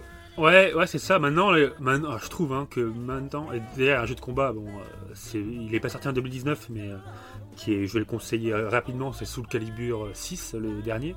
Mhm. Et, où là, c'est mais vraiment poussé à fond. ça, ce jeu-là, ou d'autres, en fait, ce qui est poussé à fond, c'est le côté RPG. Il y a un côté RPG maintenant, dans chaque jeu de combat qu'on prenne Injustice, qu'on prenne Mortal Kombat, qu'on prenne euh, mhm. tous les nouveaux jeux de combat, ils mettent une dose d'RPG, donc où ton personnage peut euh, évoluer, les skins peuvent évoluer, etc. Et du coup, et bah ça rend le jeu de combat attractif en fait. il est pas lassant parce que tu, tu évolues sans cesse. Ouais, ça. Et, et Mortal Kombat 11, ce qui était intéressant, vu qu'on parle de ce jeu particulièrement, c'est qu'en plus, il y avait une histoire. Et les histoires maintenant dans les jeux de combat, ça, c'est un mixte entre cinématique et combat. Et même si euh, le scénario n'est pas splendide, hein, franchement, le scénario de, Mortal Kombat n'est pas splendide. Alors peut-être que pour les fans ça a plu. Moi, j'ai pas joué à tous les Mortal Kombat. Mm. Apparemment, il y a beaucoup de références euh, aux anciens Mortal Kombat parce que tu as des euh, anciens personnages des premiers Mortal Kombat qui sont qui arrivent en fait dans MK11. Mm-hmm. Donc tu as un mélange en fait de nouveaux et anciens personnages. Tu as un truc sur le sur le voyage temporel, etc. Et, et donc c'est, je pense que pour les fans, ça a dû être super intéressant. Euh, d'avoir leur personnage préféré remasterisé euh, euh, parce que graphiquement c'est quand même assez époustouflant. Et donc voilà donc l'histoire ils ont créé une histoire intéressante ils ont créé ce système de, de crypte qui est vraiment pas à la sang je trouve qu'il est c'est un jeu vachement complet. C'est bah, j'ai été assez étonné de ça en fait. Voilà. Et au-delà du côté très violent qu'on peut voir de même 11 c'est vrai, on peut le dire, c'est gore. Oui, bah c'est après, c'est un peu le truc Après, tu sais où tu mets les pieds quand tu achètes le jeu, quoi. Voilà, mais euh, ce qui est intéressant après dans les jeux de combat, euh, je t'en avais parlé vaguement, je, pense pas qu'on en avait parlé en, podcast, mais ce que j'aime bien dans les jeux de combat, c'est euh, qu'en fait, il y a un côté vraiment, peut-être pas stratégique, mais tu as une combinaison de touches à, faire, et plus tu évolues en fait dans le jeu de combat, plus tu as des combinaisons de touches, des réflexes à avoir, et je trouve que cognitivement, même si c'est très répétitif en termes de jeu, même si c'est pas euh, un jeu épanouissant en termes de culturel, etc. Mhm. Je trouve que cognitivement c'est super intéressant parce que tu, tu dois être de plus en plus, plus, plus au taquet de, des combinaisons de touches, tu apprends euh, une variation de touches énorme en fonction des personnages. Surtout que chaque personnage a plusieurs variations de touches. Et euh, je vois des mecs, mais quand ils jouent, ah c'est des, malades quoi. Ah bah T'as l'impression qu'ils sortent des trucs de, de, de je ne sais où. donc, donc ouais, voilà, donc j'étais ouais, agréablement surpris de ce jeu de Mortal Kombat. Bah, c'est d'ailleurs quand j'ai acheté la PS4, euh, je crois que c'était Mortal Kombat 10 que j'avais acheté avec. Euh, donc voilà, c'était l'un des premiers jeux que j'avais acheté euh, quand j'ai acheté la PS4, je crois. Ou le 9, je sais plus quel mhm. c'était. Je crois que c'était 10. Donc voilà. Voilà, Parfait. Bon jeu. Nickel. on va passer à un autre jeu qui est sorti le même mois, donc que tu n'as pas fait mais que j'ai fait. Donc comme ça on intervertit un peu les, rôles. C'est Days Gone qui est sorti le 26 avril sur ah PS4. Donc c'est une exclu PS4. Donc c'est un jeu qui m'a vraiment beaucoup plu. Euh, c'était fait par un studio finalement qui avait pas beaucoup. Ils étaient une centaine je crois à travailler dessus. Ben Studio. Mhm. Et c'est un jeu qui est réellement surprenant. C'est un jeu donc de zombies où la force marketing un peu c'était ces hordes immenses de zombies euh, qui t'attaquaient. Et, euh, et c'est un jeu qui m'a vraiment agréablement surpris parce qu'il a une histoire qui est vraiment prenante. Alors il y a un sacré coup de mou en plein milieu du jeu, je trouve. Il se, passe, il se passe, un événement euh, qui est un peu bizarre, on va dire, et ça crée, euh, ça crée une sorte de mou, je trouve, en plein milieu du jeu. Euh, le jeu est sorti avec beaucoup de problèmes au niveau technique. je me rappelle qu'il y avait des zones qui laguaient totalement, etc. Enfin, c'était on voyait que c'était un petit studio finalement qui avait fait le jeu, mais, euh, mais globalement c'était une superbe expérience, euh, des décors magnifiques, euh, et puis ces hordes de zombies. c'est vraiment un jeu qui m'a vraiment beaucoup plu au moment où il est sorti, et que j'ai toujours, et je pense que je me referai sûrement. Toi, je t'avais vite fait montrer hmm. vidéos, je crois, je sais plus si t'avais testé réellement. Hein. Ouais, tu m'avais fait tester un petit peu. Et euh, oh, je trouvais que c'était intéressant parce que ça mélange euh, vraiment entre infiltration et action en fait. Ouais, parce que c'est ça. Il, le, côté marketing était vraiment très poussé sur les hordes parce que finalement, oui, c'est le truc le plus impressionnant. Donc tu t'attends un peu à un jeu bourrin. Mais finalement, en fait, non, il y avait beaucoup d'infiltration. Ça m'a rappelé beaucoup euh, The Last of Us dans le gameplay. Mais clairement, hein, ils sont. C'est un studio Sony aussi, donc je pense qu'ils sont un peu échangés des, des, des animes ou tout comme ça. Parce que ça m'a rappelé vachement. Et The Last of Us. Et donc, bah, c'est pas pour me déplaire, hein, moi. Mais donc, ouais, ouais, le gameplay m'a vraiment beaucoup plu. Et voilà, il y a l'histoire qui est bien, mais il y a un gros coup de mou quand même au milieu. Après, je te spoilerai pas parce que je pense qu'un jour ça pourrait te plaire. C'est un petit creux de jeu vidéo, ça peut te plaire ce genre de jeu, je pense. Oui, c'est clair. Bah, le, le teaser m'avait déjà attiré parce que ça ressemble un peu aux, zombies euh, de World War Z en fait. Eh bah, pas euh, tellement en fait finalement. Non, il ressemble bah, beaucoup plus aux zombies finalement euh, bah, de Walking Dead. Ou The Last, ouais, The, The, Last, ouais, un peu. Sauf que quand ils sont hors, bien sûr, ben, c'est impressionnant quand même. Mais ils sont pas aussi violents que dans World War Z hein, quand même. World War Z ils courent comme des tarés. Là euh, quand tu Ouais, va, tu cool, sprints, ça va. en gros quand toi tu sprints et ben ils vont à la même vitesse Tu vas que plus vite qu'eux. Ouais, tu vas même plus vite que sauf que tu as de l'endurance. Donc au bout d'un moment si t'as plus d'endurance, bah ils finissent par te rattraper. Te euh, voilà. Mais euh, mais sinon ouais, ils sont pas ultra rapides hein, comme zombies, mais quand ils sont très nombreux et que t'as plus beaucoup d'endurance, bah tu voilà. T'as un système de survie un peu, non Tu survis pas un peu euh Euh, bah, Il y a Euh, pas mal de craft, etc. Après, euh, c'est pas vraiment de la survie, il n'y a pas de la bouffe à gérer, des trucs comme ça. hein, mais mais il y a du craft surtout, et tu peux te crafter tes armes, etc. Il y a pas mal de, pas mal de trucs. ouais. Donc voilà, donc pour ce petit Days Gone. Bon, bah sortie du mois de juin, hein, clairement, la sortie principale, on y a joué tous les deux. Donc là, bon, pouvoir en parler tranquillou. C'est Crash Team Racing, le remake qui est sorti. Ah oui. Et euh, pour le coup, c'est un excellent remake. Moi qui étais fan de Crash Team Racing quand j'étais gamin, euh, ça fait vraiment quelque chose. Euh, On critique beaucoup les remakes, hein, que ce soit au cinéma ou dans les jeux vidéo, comme si c'était un peu de la feignantise. Mais bah, ça nous fait kiffer en fait. Quoi. Il y a certains trucs, alors pas tous, mais euh, moi Crash Team Racing, j'étais comme un gamin en train de rejouer à mon jeu. Puis en plus, euh, je trouve que c'est bien ces remakes, en plus ils sont très espacés dans le temps. Euh, ce que j'aime bien, c'est que souvent, tu sais, t'as un jeu que tu jouais quand t'étais gamin et tu n'y as pas touché depuis 15 ans. Et euh, tu l'idéalises un peu dans ta tête. Tu te dis, ah, c'était trop bien à l'époque, je faisais ci, je faisais ça, c'était trop bien. Et il y a plein de jeux comme ça que du coup, j'ai regardé une vidéo sur YouTube ou même j'y ai rejoué. Puis tu fais, ah ouais, en fait, c'était vilain quoi. T'es ouais, choqué. Genre GTA, graphisme. moi ça m'avait fait ça avec GTA San Andreas.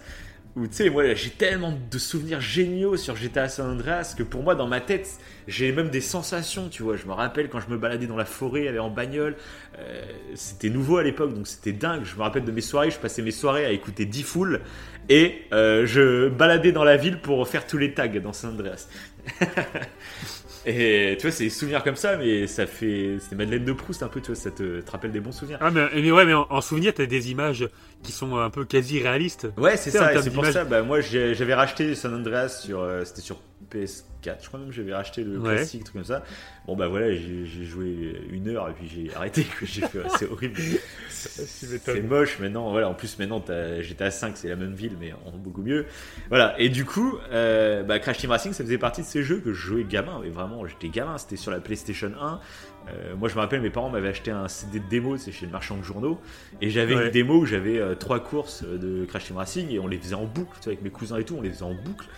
Et, et là, bah, en fait, euh, bah, là, de jouer à ce remake, et ben en fait, t'as l'impression de retrouver ton jeu, mais qui est aussi beau que ce que tu pensais t'en souvenir, tu vois. Voilà, ouais, je vois ce C'est que tu ça, qui est, C'est c'est ça exactement qui ça. est génial, quoi. En fait, tu retombes dans ton jeu, mais t'as pas la déception graphique.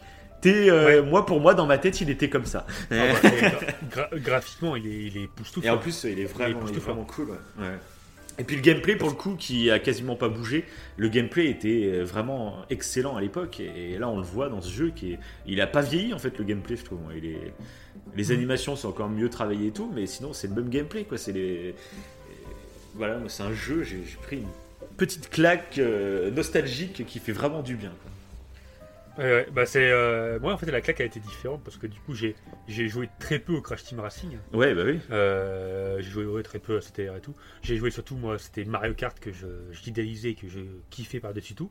Mhm. Euh, J'aimais vraiment Mario Kart, mais euh, j'ai rejoué du coup au dernier Mario Kart qui est sorti là et en fait bah, j'étais euh, euh, j'étais pas euh, j'ai pas été marqué en fait. J'ai pas voilà j'ai pas ressenti ce que j'avais ressenti à l'époque. Parce que Ouais. toi là t'as pu ressentir avec Crash Team Racing Mais après, peut-être Euh, que le- Mario Kart, il y en a eu plein qui sont sortis. À chaque génération, tu vois, il y a des, il y a des Mario Kart. Mhm. Donc, euh, ça Bah, doit être différent, ils je ont- pense, ouais. T'as- t'as- Ouais, puis moi, j'ai vraiment un gap de, de presque 20 ans, je crois. donc, euh, Ouais, et puis Ma- Mario Kart, ils... ouais, déjà, ouais, c'est vrai qu'il y a ça. Puis Mario Kart, en fait, ils ont, euh, ils ont changé beaucoup de choses. Et il y a des trucs qu'ils ont, qui, qu'ils ont, euh, comment dire, laissé de côté, par exemple. Et c'est vraiment dommage. Je pense à un truc euh, tout con. euh, C'était Mario Kart Double Dash, ouais. Où t'avais un mec qui conduisait et ton coéquipier était derrière. Ouais, je vois, ouais. Euh, et il pouvait frapper les autres adversaires ou, ou balancer des carapaces vertes, etc. et tout. Mm. Je trouvais l'idée géniale parce qu'en fait, au lieu d'être en compétition Mm. euh, avec ton pote, tu pouvais euh, évi- évidemment en compétition, il était avec un IA derrière lui, ça Ouais. revenait au même qu'un carte normale comme Oui, voilà, Kart bien maintenant, sûr. ou être en coopération. Ouais, Et je trouve qu'il y avait des idées super Et c'est intéressantes. dommage même qu'ils l'ont pas Et- laissé dans un certain mode de jeu, par exemple, toi, qui est le Bah show, ouais. en fait. C'est ça qui est bizarre. ouais. c'est ça, ouais. Et là, ils ont zappé ça.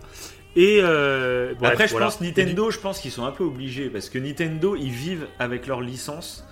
Euh, Ils peuvent pas sortir par exemple le Mario Kart Ultime, un truc comme ça, parce que après derrière ils font quoi quoi Euh, Ils ont pas beaucoup de licences, enfin ils ont beaucoup de licences, mais au final ils tournent beaucoup en rond, on va dire. Et je pense que tu vois, ce truc de double dash va arriver dans, dans un des prochains Mario Kart. Ouais, ouais. Et comme ça, tu vas te faire, toi, tu seras le premier à dire, oh bah je l'achète direct, quoi. Et ils vivent là-dessus, donc je pense que c'est pour ça que dans chaque épisode, comme c'est le même jeu, c'est le même gameplay au final, euh, Mm. Ils vont aller dans une direction pour aller dans une autre à l'épisode d'après, puis revenir sur un épisode, sur euh, dans une direction après, je pense. Ouais.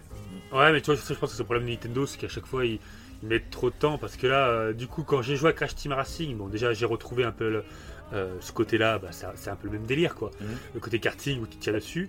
Mais par contre, ce que Crash Team Racing a fait, que n'a pas fait Mario Kart, et ce que je trouve géant, c'est que Crash Team Racing, en plus d'être une remasterisation, Oui, euh, tous les mois, oui c'est ça, faut Il le dire, ouais. Mm. des nouveaux kartings, il y a des. euh, donc le. Des nouvelles maps le- surtout.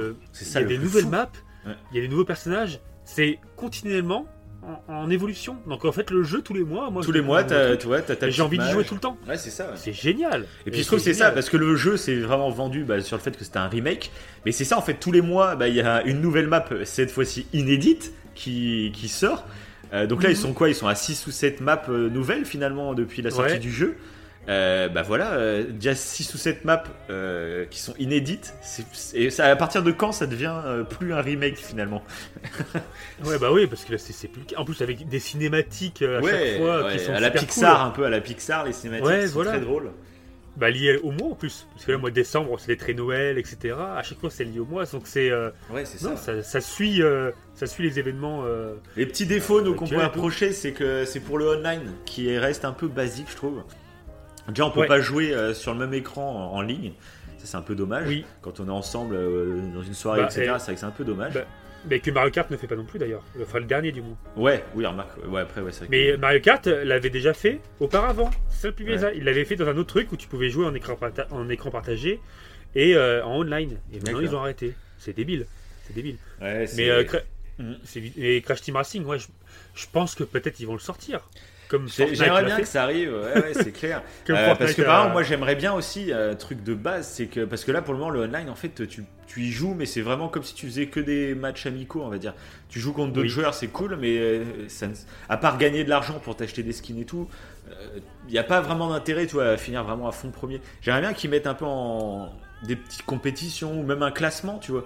Ouais. Ça serait cool je trouve qui motive un peu Ouais, le online qui- quoi. Mais bon après c'est des petits détails. Le- L'important c'est quand même de prendre son pied quand t'es entre potes en soirée et ça pour le coup. Ouais, c'est ça. C'est ça, ça ouais. marche bien. Ça, ça marche bien, ouais. Voilà, bon pour Crash Team Racing, c'était pas mal. Donc là, on va un peu avancer euh, dans le temps, on va continuer. Ouais. Euh, on va partir bah, un peu des sorties majeures finalement qui sont sorties dans cette dernière partie de l'année. Et Mhm. euh, donc on va revenir vite fait. Bah, Il y a Shenmue 3 qui est sorti. Donc c'est un jeu Ouais. qui est attendu un peu. C'est un peu le Kingdom Hearts, mais de moi, tu vois, pour d'autres gens qui étaient fans d'une autre licence. Euh. Toi, c'est un jeu qui t'a un peu intéressé, alors que tu connais pas du tout les Shenmue. Euh, toi, C'est ça t'a intéressé, bah, bien sûr. euh, maintenant, on commence à te connaître. c'est ça, exactement. Après, euh, donc moi, bah, moi j'attendais un peu de voir les tests pour voir euh, ce, que, ce que ça pourrait me tenter et tout. Apparemment, bon, c'est vraiment adressé aux fans. hein. C'est euh, Ouais, c'est ça. c'est très basique techniquement, et puis apparemment, il y a plein de longueurs quand même.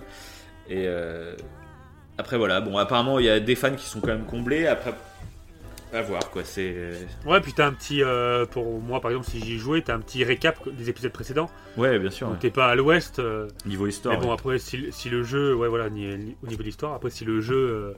Bon, euh, c'est vrai que les tests ils sont très mitigés. Donc, bon, euh, du coup, bah, ça me refroidit. Et, je l'ai pas pris, quoi. Surtout qu'il y a d'autres jeux quand même qui valent euh, vraiment le détour en ce moment. C'est ça, parce que là, la fin d'année, elle est, elle est folle quand même. Euh, bah, par exemple, la jouée, il y a la, la grosse mage de Monster Hunter World qui est sortie. Donc celle-là, on, on s'y est mis à Monster Hunter avec un an de retard. Mais du coup, on a. Donc ça, je trouve ça génial. Par contre, c'est une mise à jour. Euh, bah, en fait, si t'as pas t'as pas dépassé une- un certain niveau dans le jeu, tu ne peux pas y jouer. Et ça, moi j'aime bien. Il y en a beaucoup qui vont Ah, râler. euh, genre, c'est pas un standalone, tu peux pas juste jouer à cette mise à jour. Et moi j'aime bien. euh, c'est une sorte de cadeau aux, vrais, aux joueurs qui Voilà, ont investi leur le temps dans gagner. le jeu. C'est ça. Et moi j'aime bien ça. C'est c'est un respect pour les joueurs, je trouve. J'aime beaucoup. Euh, Bah, donc nous on a commencé à jouer, on va peut-être s'y remettre. En fait, il y a eu tellement de jeux qui sont sortis, on a fait une grosse pause de Monster Hunter, mais il faudra qu'on s'y remette. il y aura des moments un peu plus creux, je pense. Ah ouais, parce que moi, euh, bonne découverte. Hein. Ouais, c'est ça, ouais, toi, t'as vraiment kiffé, le, euh, le style. Ouais. C'est ça. ouais.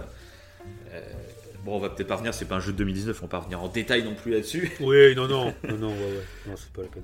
C'est ça exactement. Donc un, un événement ouais, qui est sorti à peu près au même moment, qui est quand même assez intéressant. euh, donc toi, je sais pas si tu étais au courant, même je sais pas, je crois pas qu'on en ait parlé ensemble. Euh, c'est euh, alors je sais pas combien de temps ça a duré, je sais pas si c'était juste un week-end ou si c'est toujours actif. Euh, Ouais. C'est qu'en gros ils ont ressorti les serveurs vanilla de Warcraft. Ah, Non, t'avais pas du tout entendu pas du tout. Ah ouais, bon bah voilà. Ouais, ouais je pas, je t'en ai pas parlé. Alors j'ai un peu suivi l'actu parce que moi je, donc, je suis pas du tout un joueur de Warcraft. Toi, tu as déjà joué à Warcraft? Euh, non. Enfin, Non. j'avais. Je crois que j'ai déjà essayé. mais- Ouais, c'est, enfin, t'es pas un joueur de Warcraft. quoi. Non, ah, pas du tout. Ah non, pas du tout. Bah, en gros, ce qui Bah, s'est passé, c'est toute façon. ils ont rouvert des serveurs. Ils ont rouvert des Ouais. serveurs et avec euh, les, les- les maps euh, du tout début en fait. Et ça a eu un succès complètement dingue apparemment. Euh, ils ont fait cracher tous les serveurs et tout. Enfin, c'était un truc de Ah taré. ouais et, et voilà. Donc c'est pareil, c'était un peu une petite pépite nostalgique pour tous ceux qui avaient démarré Warcraft à l'époque. Tu vois, ils sont revenus sur sur leur mage un peu un peu boosté. Tu vois, la map était en HD, etc. Tu vois, c'était un peu plus un peu D'accord. plus fin. Donc euh, apparemment, tous ceux qui ont joué ont vraiment kiffé pour le coup. quoi. C'est bien passé. Voilà, donc jouer un petit clin d'œil là-dessus quand même parce que euh, même si nous on n'y a pas joué, je pense que ça a marqué pas mal de gens. Donc euh, voilà. Mhm. Donc ensuite, il y a eu le petit Star Wars Jedi Fallen Order donc, qui est sorti et on, on vous en a parlé dans l'épisode précédent, donc l'émission spéciale Star Wars. Donc on vous laissera aller écouter. Donc globalement, hein, c'est un jeu moi qui m'a vraiment beaucoup plu. Euh, toi, tu l'as pas encore Ouais. fait, mais tu l'as chez toi, donc ça va pas tarder là. Tu vas t'y mettre tranquillement. C'est ça. C'est ça. Donc c'est vraiment un jeu qui vaut le coup. Tous les fans de Star Wars, je pense que allez-y les yeux fermés. D'ailleurs, écoutez notre émission. Écoutez Ah bah notre émission surtout, et notre, surtout. Notre, euh, voilà, on est un peu visionnaire. mais voilà, je, je ne veux pas, euh, voilà, non. Oui, c'est vrai qu'on a fait des théories sur Star Wars 9. On n'est pas loin de la vérité. voilà, enfin bref. Enfin là, ça, ça spoil trop, c'est si, C'est clair. si euh, les gens euh, n'ont pas vu le, le Star Wars 9, euh, ils ont écouté notre émission et là ils nous écoutent maintenant. Ils vont se dire ah mais merde. Bravo. Non mais ça, on s'est trompé sur pas mal de trucs. Donc. Oui, T'inquiétez euh, pas. aussi, ouais. donc aussi, il y a Borderlands 3 qui est sorti. Donc ça, je ne connais pas du tout les Borderlands. Juste le style graphique. Mais sinon, j'ai jamais joué. Ouais, moi non plus. Et toi non plus. Donc on va pas s'attarder là-dessus. Non, apparemment, il a été plutôt bien noté et tout. Donc, euh, bah, allez-y si vous voulez découvrir la licence. Et euh, sinon, bah là, un jeu que tu vas pouvoir nous parler un peu, c'est Luigi Mansion 3 qui est sorti. Et oui, je l'avais noté ce petit Luigi Mansion 3.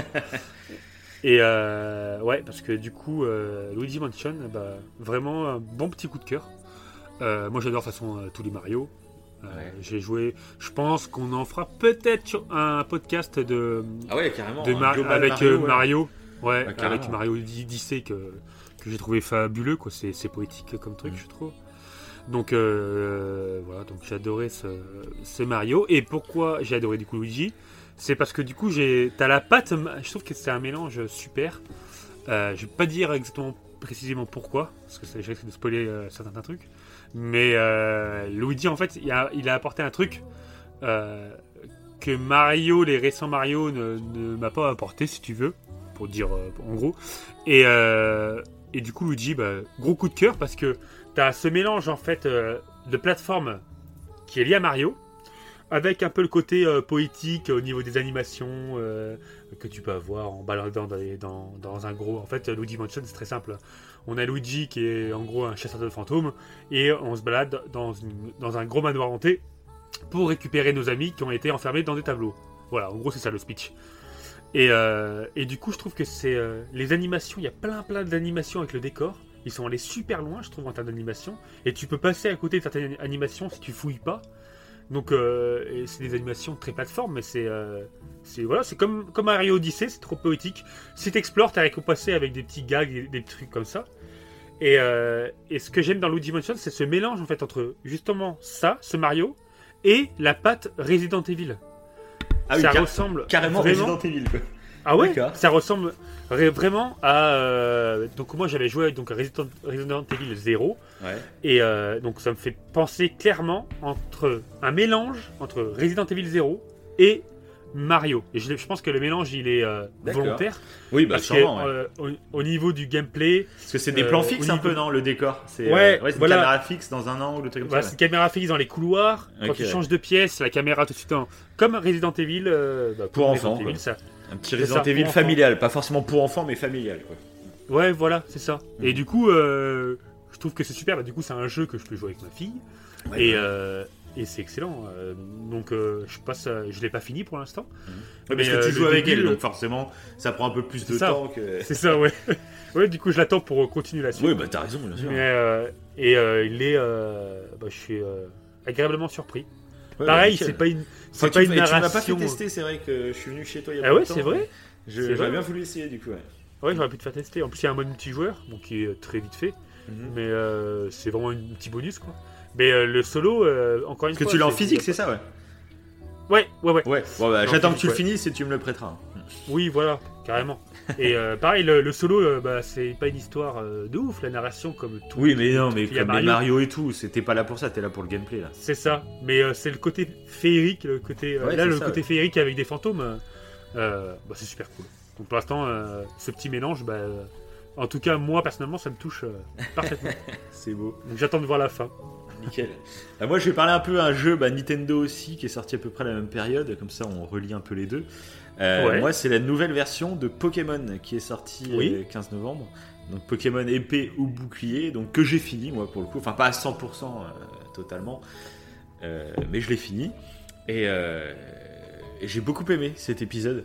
Euh, je l'attendais pas mal hein, parce que ça faisait longtemps que j'avais pas joué à un jeu Pokémon à sa sortie finalement. Euh, Ouais. euh, parce que moi j'étais un joueur du tout début, euh, à l'époque du euh, de l'épisode jaune, je crois, c'était mon premier que j'avais eu avec le petit Pikachu qui nous suivait là. Puis après j'avais joué à la version or, puis après j'étais passé un peu euh, sur euh, au-dessus de beaucoup de jeux quoi. Et j'avais rejoué euh, un peu plus récemment, il y a quoi, il y a 5-6 ans, j'avais joué à quelques épisodes sur euh, c'était Nintendo DS ou 2DS, non la 2DS sur la 2DS, et je me rappelle même plus c'est quoi comme épisode que j'avais fait. Et là c'était après, enfin ça faisait longtemps que j'avais pas vécu la sortie d'un jeu Pokémon. Et là en plus sur Nintendo Switch quoi. Donc, euh, bah, moi, j'ai, ça a beaucoup gueulé quand il est sorti parce que c'était un Pokémon très classique qui prenait finalement pas beaucoup de risques. C'était vraiment la recette Pokémon de base et euh, il y a juste des meilleurs graphismes, un peu, c'est un peu plus ouvert que d'habitude, mais sinon c'est vraiment la recette de base. Oui.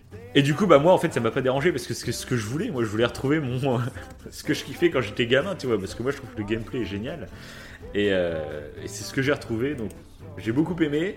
C'est assez surprenant. Je vais pas spoiler ceux qui ont fait les jeux, mais je sais pas si tu te souviens, à un moment, je t'ai envoyé un message en te disant, euh, j'ai fini le jeu, j'ai fini le jeu. Et Oui. en fait, euh, j'avais pas du tout fini le jeu. Et ça, j'adore, parce que c'est dans beaucoup de Pokémon qu'il y a ça, il y a une sorte de endgame un peu surprise. Et là, bon, bah là, ils vont encore plus loin que d'habitude, je trouve, au niveau scénario. Et, euh, et donc voilà, c'est un jeu qui est très équilibré, il y a énormément de Pokémon. Le seul truc, par exemple, par rapport à avant, quand j'étais plus jeune, quand j'étais plus jeune, je connaissais tous les Pokémon. Et du coup, j'arrivais à me constituer une équipe euh, très facilement. Et par exemple, euh, il y avait un dresseur, euh, euh, tel dresseur m'envoie tel Pokémon. Bah, je savais de quel type il était, euh, je savais qui envoyer pour le combattre, etc. Là, bah, le problème en fait, c'est que je, je, je connais plus les Pokémon. Il y en a plein que je connais plus. Et puis, bah, des fois en combat, bah, ils me sortent euh, tel dresseur envoie tel Pokémon. Puis là, je suis là, ouais, mais je connais pas ce Pokémon. Donc, ça devenait presque du perturbant. hasard. On n'était plus dans la tactique, on était dans le hasard sur beaucoup de combats finalement. Et euh, mais voilà, bon, j'ai quand même pris mon pied là-dessus, c'était assez cool. Euh, après, c'est niveau concernant le online que je suis un petit peu déçu. Je sais qu'on en avait parlé un peu. euh, Il y a certains jeux en fait qui avaient carrément des. euh, En endgame, en fait, il y avait des arènes multijoueurs où tu faisais des combats en ligne, etc. Et là, alors c'est peut-être moi qui suis bête, mais je ne trouve pas. J'ai pas de combat en ligne, il y a que de la coop. En fait, il y a du combat en coop pour capturer de nouveaux Pokémon. Mais euh, j'ai pas trouvé d'arène de duel ou je sais pas quoi. Alors c'est peut-être moi qui suis bête, hein. j'ai pas été fouillé non-stop partout. Ouais. Et après, peut-être aussi, comme je suis pas abonné online de Switch, peut-être que j'ai pas accès à certains trucs, je sais pas. J'en sais rien. Mais en tous les cas, bon, bah, je l'ai pas trouvé en tout cas. Donc c'était la petite déception à la fin du jeu, c'est qu'il est pas. Parce qu'on tu sais, on en avait parlé de ça, ça pourrait être drôle de. de- D'avoir Bah, chacun notre équipe et puis de découvrir un peu le côté tactique. Mais bon, voilà. Pour quelqu'un qui a jamais joué à Pokémon, je trouve que c'est un bon épisode de début parce que c'est. C'est l'univers Pokémon, donc c'est c'est un peu comme toi avec Mario finalement. hein. C'est très féerique, très. euh, Ouais, c'est euh, ça. Ça te met ça. bien en fait. Tu joues, t'es tranquille, t'es posé dans ton canapé. Je trouve que moi j'aime beaucoup jouer en portable sur la Switch. Et là, bah, avec Pokémon, c'était génial quoi. C'était super beau pour une console portable, c'est magnifique. On n'est pas au niveau de Breath of the Wild, hein, bien sûr, mais euh, Ouais. pour un jeu Pokémon, bah, c'est le plus beau de tous. Et, euh, et puis c'est super agréable quoi. Tu te sens bien quand tu joues, c'est cool. Et puis le gameplay est toujours aussi euh, incroyable. hein. Si ça marche depuis des décennies, euh, c'est qu'il y a une raison. Et c'est que le gameplay est terriblement addictif. Et ça marche très bien dans cet épisode. Et donc, euh, donc voilà. Ceux qui aiment bien la licence, ceux qui veulent la découvrir, bah, je, vous, je vous la conseille. Avec bonheur Allez Eh ben, D'ailleurs, tu fais penser à un truc que j'ai pas précisé pour euh, Luigi Mansion. Mais euh, Luigi Mansion, il fait partie des jeux où tu peux jouer en coop. Ah oui, oui, Mais, exact. euh, oui, c'est vrai.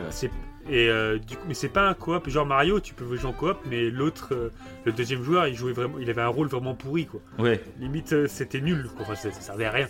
Euh, enfin, je trouve euh, personnellement, autant jouer tout seul. quoi. Là, il y a vrai que- regardes, ça revient même. Est-ce que ça, c'est ouais. ce que je voulais te demander Est-ce qu'il y a un intérêt même avec. euh, euh, Enfin, avec ta fille? Tu mettras un Oui. bip.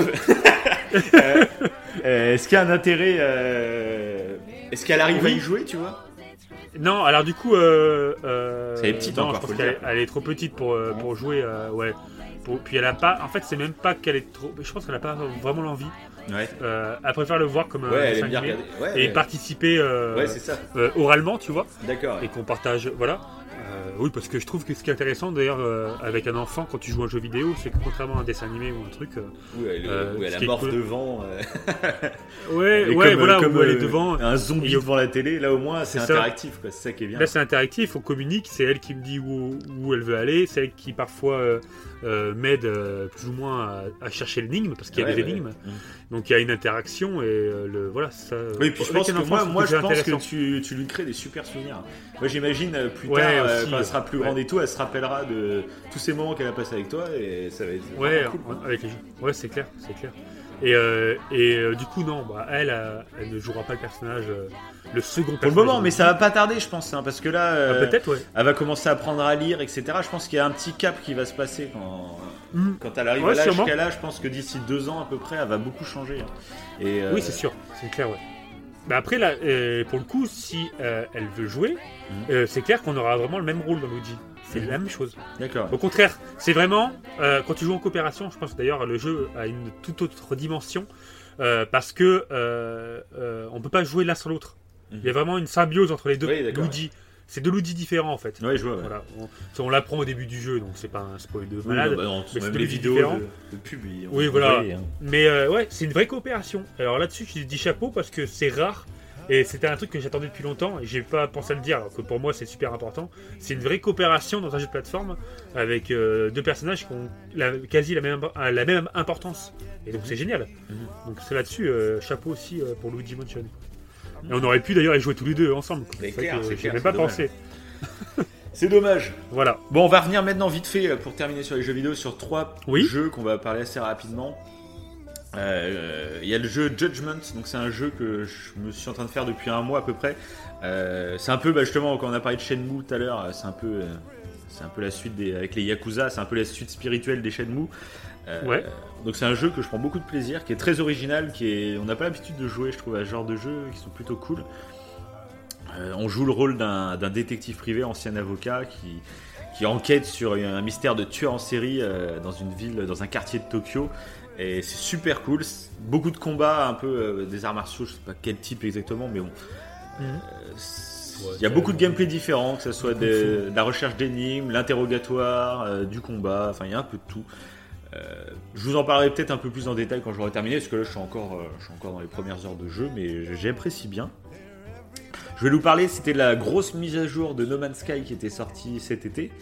Euh, donc nous, c'est un jeu que moi j'adore depuis sa sortie, même s'il s'est fait défoncer à sa sortie. Moi, j'ai toujours aimé ce concept de, de voyage et de, de découverte d'univers. Euh, J'adore ça. C'est un jeu qui me détend, qui me repose.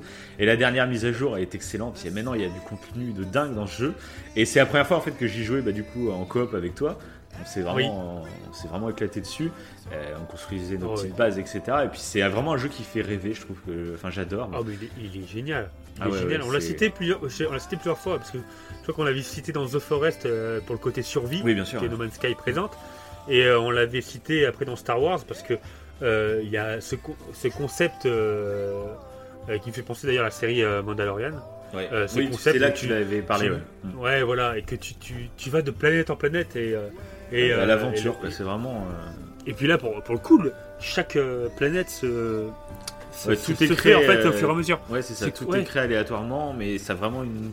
C'est vraiment bien fait, je trouve. euh, L'idée, elle joli, l'idée, elle est dingue. Mhm. C'est totalement original. Je sais pas combien de millions de millions de millions de planètes là, c'est. Enfin, c'est génial. Ouais. Et le Ah troisième jeu quand et le dernier jeu que je voulais parler, euh, c'est le- celui qu'on est, en- enfin, on est tous les deux en train de le faire en ce moment. C'est Mmh. Death Stranding. Ah oui. Donc, on est vraiment dans les premières heures de jeu. hein, donc, euh, on a pris notre temps un peu euh, pour, pour- Oui. pour le faire. Mais c'est un jeu qui, pour le moment, bah, nous, nous plaît beaucoup, euh, qui est très Oui. original. Il y a une mise en scène très très forte. Il y a des acteurs qui sont juste géniaux. Il y a une musique de dingue. Mais ça, je- on ne sait pas encore, mais on réfléchit peut-être à en faire un épisode. On va, on va le terminer avant parce que Je trouve, pense. on va pas aimer.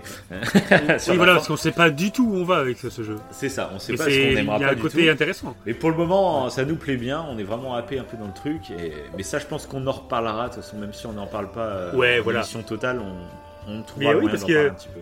Il y a certains auditeurs qui ont cru qu'on allait parler de ça. Oui, Sur quand Twitter. on faisait euh, l'émission euh, The Forest, oui, exact. les décors, Ouais, qu'on ça. publiait des photos du coup de montagne, etc. De montagne, ouais. Ça fait penser, c'est vrai.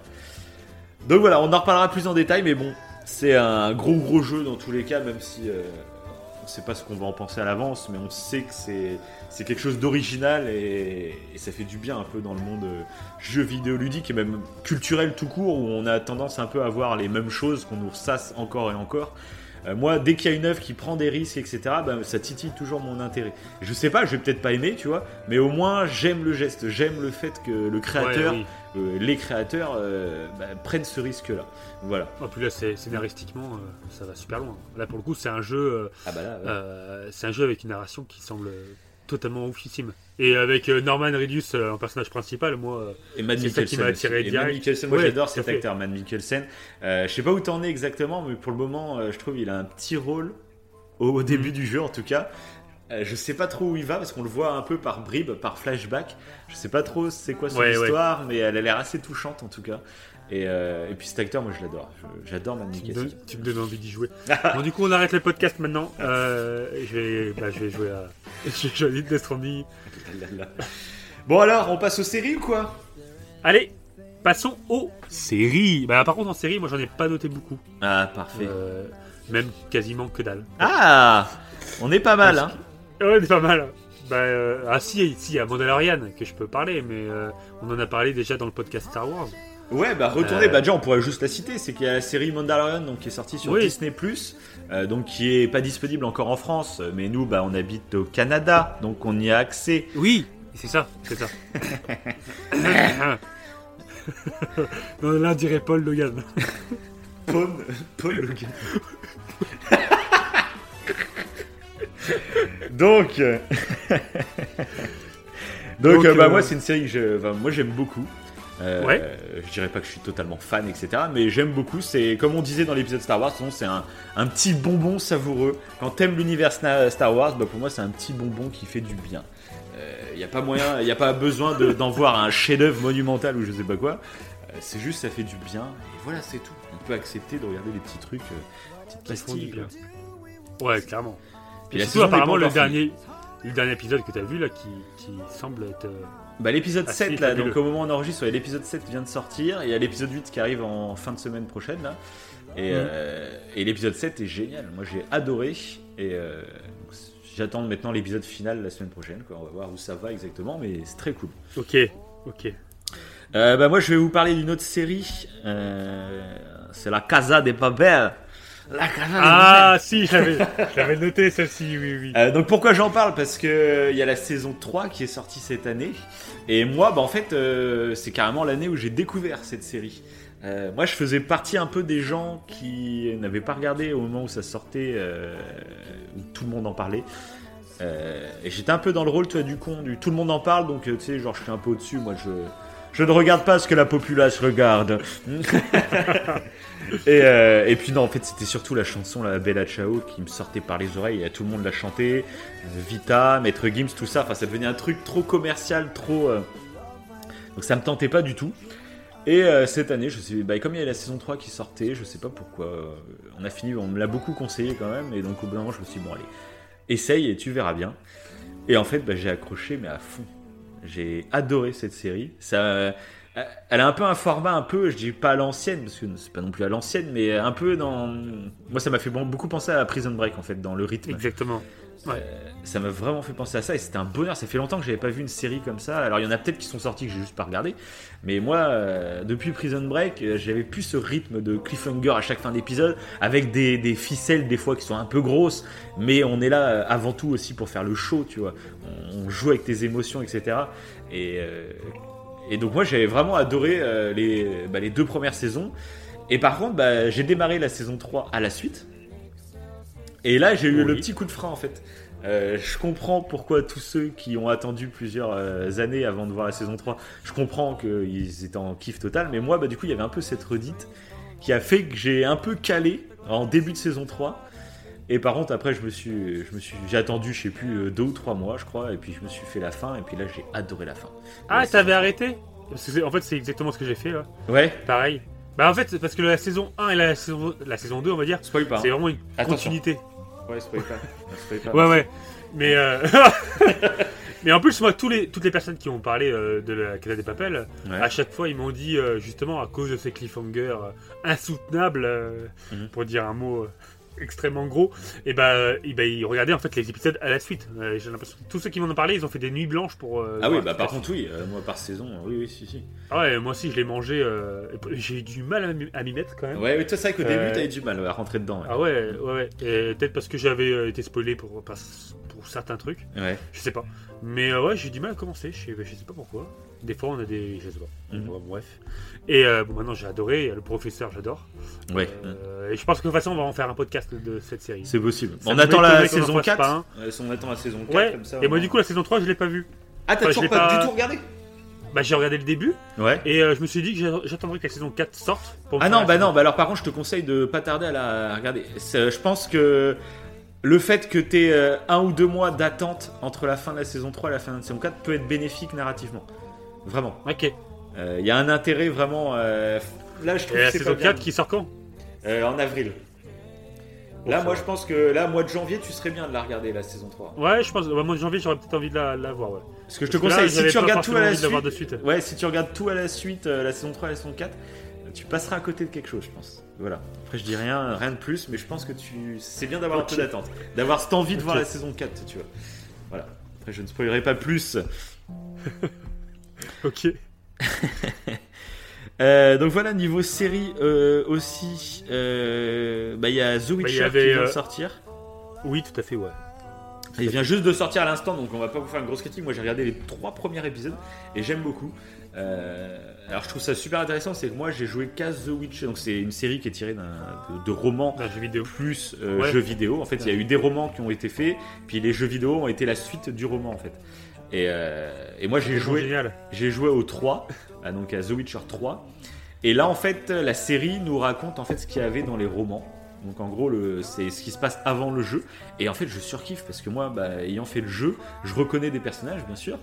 Et euh, mhm. ça fait bizarre de voir leur préquel que à l'époque où je jouais au jeu, j'y pensais pas forcément beaucoup. Et là, de voir euh, bah, ce qu'ils étaient au tout début, finalement, et eh bah, je kiffe quoi. Et euh, à voir sur la durée ce que ça va donner. Mais il y a une grosse prod. Euh, c'est très, très joli, tu vois qu'il y a quand même des moyens. J'avais vu qu'il y avait des gens qui avaient critiqué le côté un peu cheap, mais alors moi je trouve pas du tout. Je sais pas si t'as ah commencé à regarder toi ah si, j'ai commencé à regarder. Ouais, ouais, ouais, c'est pas cheap. Hein. C'est un univers euh, particulier, mais un peu fantasy médiéval, quoi, un peu comme le, Seigneur des Anneaux ou truc comme ça. Ouais, oui, non mais c'est ça. Mais moi, j'ai pas du tout trouvé ça cheap. Au contraire, je trouvais qu'il y avait vraiment des des, des, des plans très artistiques en plus, je trouve, qui sont vraiment bah jolis. Il y a une bonne ambiance. Henri Cavill, donc c'est celui qui jouait euh, Superman dans BVS, etc. Euh, je trouve qu'il colle bien au rôle de Gérald de jeune. Euh, Gérald. Il joue très bien. J'adore les deux autres actrices qui sont assez importantes. je vais pas spoiler pour ceux qui veulent découvrir un peu la série comme ça. je trouve elles sont très bien. Après, il y en a une quatrième que je crois que j'ai reconnu le personnage, mais qui ressemble pas du tout à ça dans les jeux vidéo, parce qu'elle est rousse dans les jeux vidéo. Ah bon? Et là, elle Ouais. est brune. Et donc, du coup, euh, alors j'ai reconnu le nom, mais du coup, euh, je suis même pas encore sûr. Et je vais pas encore sur internet pour me spoiler, pour savoir si c'est sûr, pour pas me faire spoiler le- la narration. Ouais. Donc, je crois que c'est elle, euh, mais je suis pas sûr. Du coup, comme elle est pas rousse. euh, Je crois que je devoir me faire le, le jeu après la série. bah moi du coup en fait j'ai bah moi en fait j'avais plus de jeu. Alors j'ai peut-être je l'ai peut-être revendu à l'époque je me rappelle plus. Mais du coup je l'ai recommandé moi. J'ai j'avais pas fait les deux DLC du jeu euh, à l'époque. Euh, apparemment deux DLC qui sont géniaux c'est c'est des jeux à part entière en fait. Il y en a pour une trentaine d'heures hein, les deux DLC donc bon, voilà. Et euh, mais le jeu principal euh, moi en fait c'était super particulier parce qu'en fait euh, j'aimais beaucoup l'univers mais j'aimais pas Gérald Euh, je sais pas pourquoi ce personnage euh, j'arrivais pas euh, à me mettre à sa place ou à l'incarner, je sais pas pourquoi. Mhm. je- je- même ses réactions, trucs comme ça, c'est ça que j'avais eu du mal. euh, je rentrais pas dans le personnage quoi. Mais après, euh, le reste du jeu a fait le taf. Après, il y a une narration de dingue, il y a des. Tout est lié. Tu fais une quête secondaire, t'as l'impression que c'est secondaire, mais tu te rends compte finalement, euh, quelques heures après, que c'était super important pour une mission principale. Enfin, tout est lié, donc tout a une importance, c'est ça qui est génial. C'est que c'est intéressant narrativement, mais en plus, des fois, c'est des liens de dingue que tu t'en doutais pas. Tu croyais que tu faisais de l'annexe, en fait, c'était pas du tout de l'annexe. Et ça, c'est très très fort. Et ça a inspiré beaucoup de jeux derrière. Même les Assassin's Creed qu'on voit qui sortent maintenant, qui, euh, qui ont beaucoup, qui essayent de faire euh, plus de quêtes secondaires intéressantes. Parce qu'avant, les Assassin's Creed, les quêtes secondaires, hein, c'était vraiment. Euh, tu cours sur un toit pour ramasser des plumes, et il y en a 150. Et d'ailleurs, tu, tu euh, passes 3 heures. Mais Assassin's Creed euh, Odyssey, il est sorti quand? En 2019 Bonne question. Non, je crois pas. Il est sorti, euh, il est sorti fin d'année 2018. Ah ouais? Ouais, ouais. Ok. Toi, c'est vrai que t'as Ouais, découvert en l'Assassin's Creed cette année, du coup, mais il est sorti. Attends, Ok. je vérifie quand même pour être sûr, hein, mais euh, a priori, c'est ça, généralement ça sort au mois de novembre à chaque fois. À toi, 5 octobre Et, euh, 2018. ouais. Ah, ok, d'accord. Et tu trouves que le, le, le Gérald de. de- C'est Gérald Gérald Gérald. Ouais, C'est Gérald.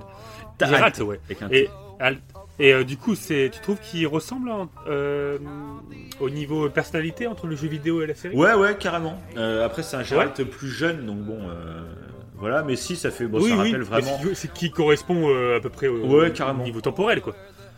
Ok. Ouais, ouais. Non, non, pour le moment, moi, ça colle bien. Enfin, euh, après, je suis pas un, gros aficionado. Ça se trouve, il y a des gros fans de la saga qui vont trouver des points négatifs. hein, J'en sais rien.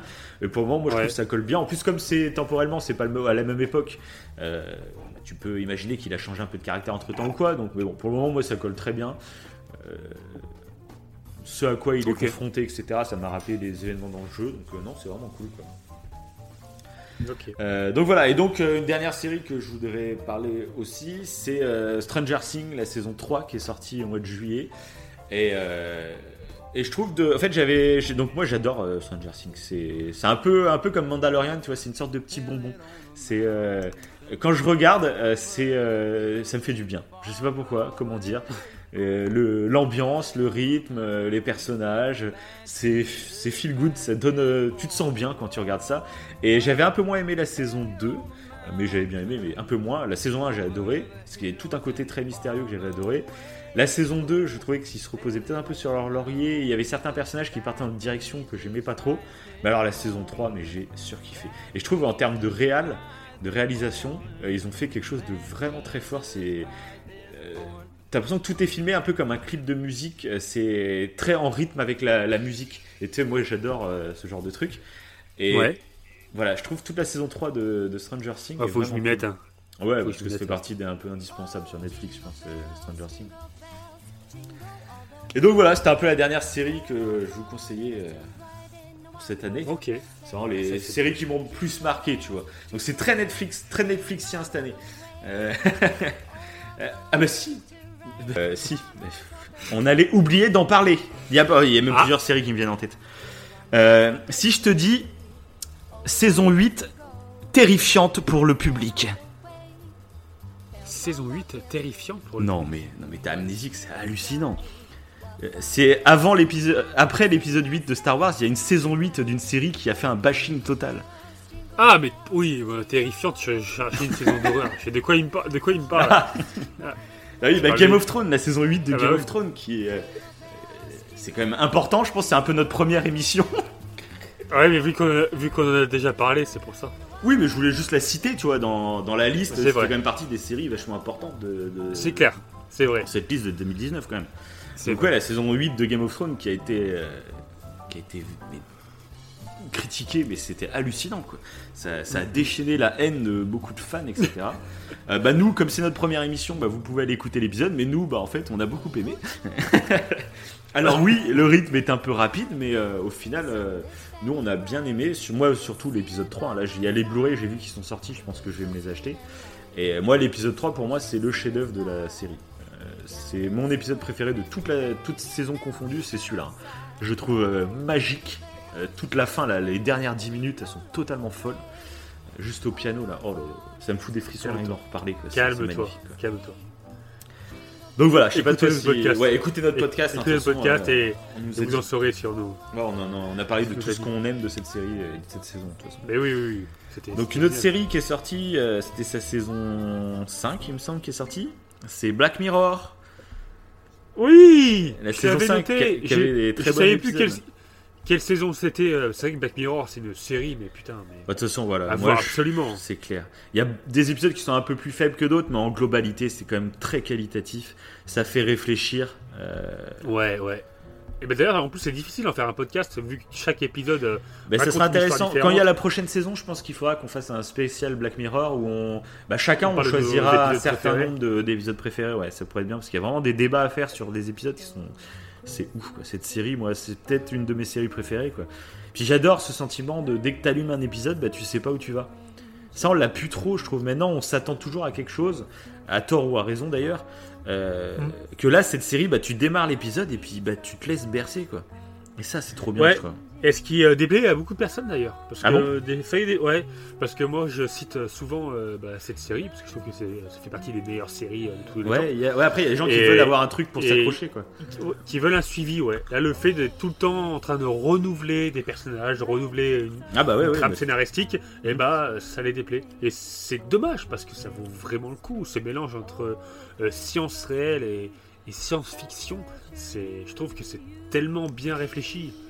Alors, Ouais. pas, les épisodes sont pas égaux, ça dépend, mais généralement, à chaque fois, les idées sont, sont, sont ouf. Mhm. Et ça te fait réfléchir, tu sais pas comment te placer en fait.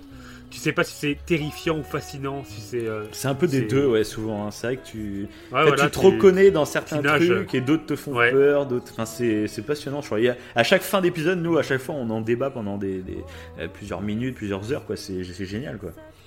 Hum, bah dont un épisode où ça parle de, de noter les gens là. On peut en parler ça parce que ça, avait été un peu évoqué euh, vu qu'en Chine ils Oui, le font. ça, ouais. Mhm.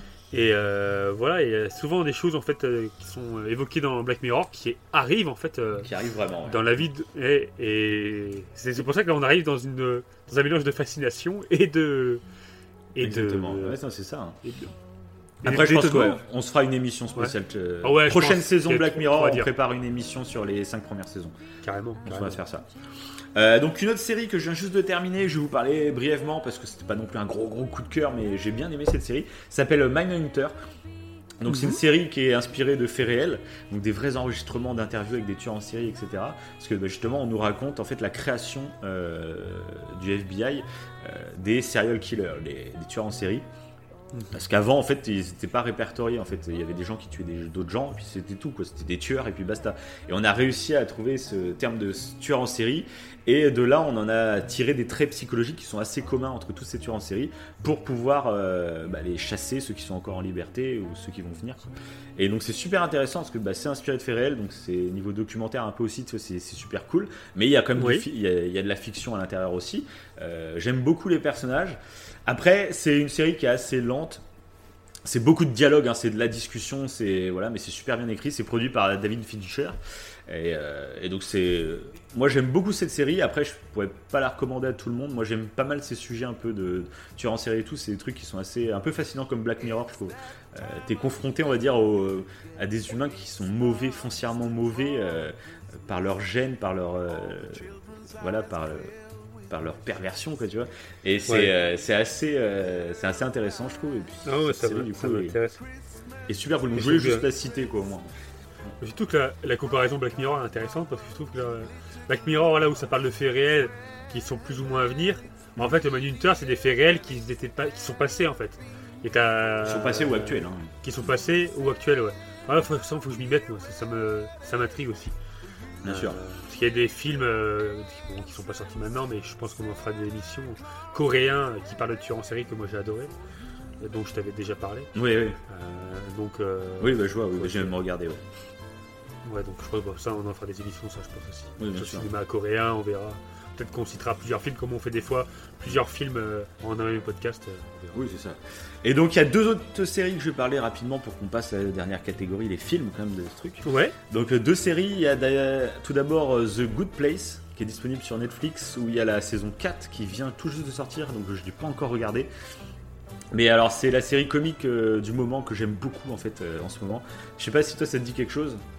pas du tout. Donc je vais pas du tout spoiler parce qu'en fait c'est euh, il y a des grosses surprises dans cette série donc ça qui est cool mais c'est une série humoristique qui est très très drôle. En gros c'est l'histoire d'une femme euh, qui décède. Voilà extrêmement drôle. Et euh, et en fait elle se retrouve au paradis. Et là elle arrive donc au paradis et euh, elle se rend compte bah, le paradis c'est euh, pour les gens comme elle qui, sont, qui ont fait des bonnes actions, donc tu vas au paradis et tu arrives dans une, un petit village avec que des gens charmants, tout est parfait, voilà. Et je peux pas en dire plus parce qu'après ça spoil, et, euh, mais je vous le conseille réellement, c'est une série qui est super drôle et un peu philosophique euh, sur beaucoup d'aspects. Il y a cet, cet aspect comédie, mais comme on est au paradis et qu'il se passe des trucs, et ben il y a des leçons à avoir sur Attends, euh, beaucoup de choses. Tu m'en as pas parlé de celle-ci en plus? Il y a longtemps, si, il y a longtemps. Ah ouais? Euh, Ça fait peut-être deux ans que j'ai regardé les deux premières saisons. Et là, du coup, j'en parle parce qu'il y a la saison 4 qui est sortie, que je vais me mater, hein, de toute façon. Et puis j'aime beaucoup les personnages, etc. Et voilà. Pareil, une Je. Je l'ajoute à ma liste en, en direct live. C'est beau. Et c'est quoi- comment ça s'appelle ça? The Good Place? The Good Place.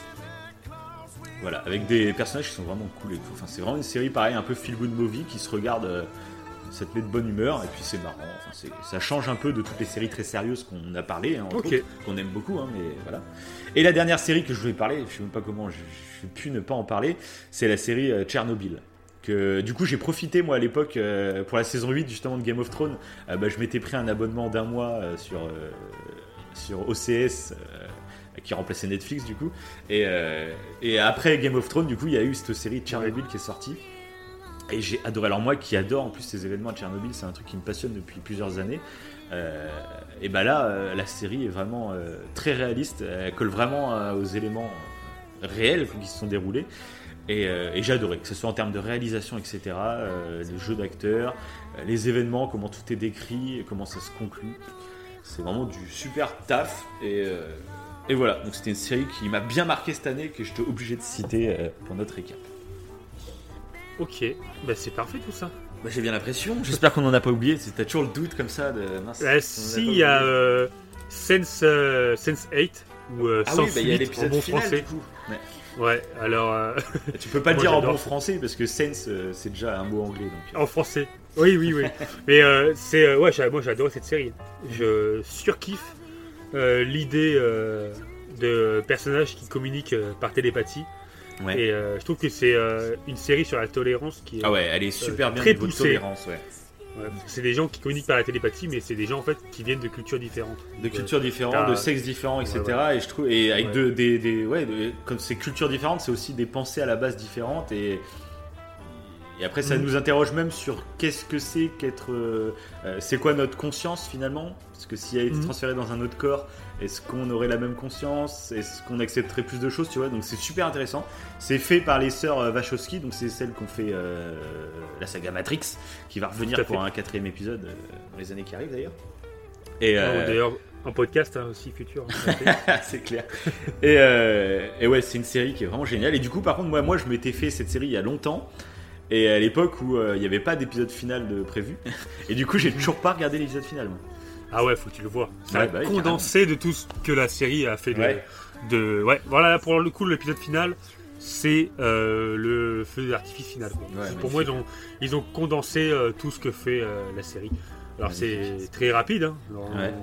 en- en deux trucs, quoi, en deux épisodes, ou en un gros épisode, je sais plus comment ils l'ont fait. Mhm.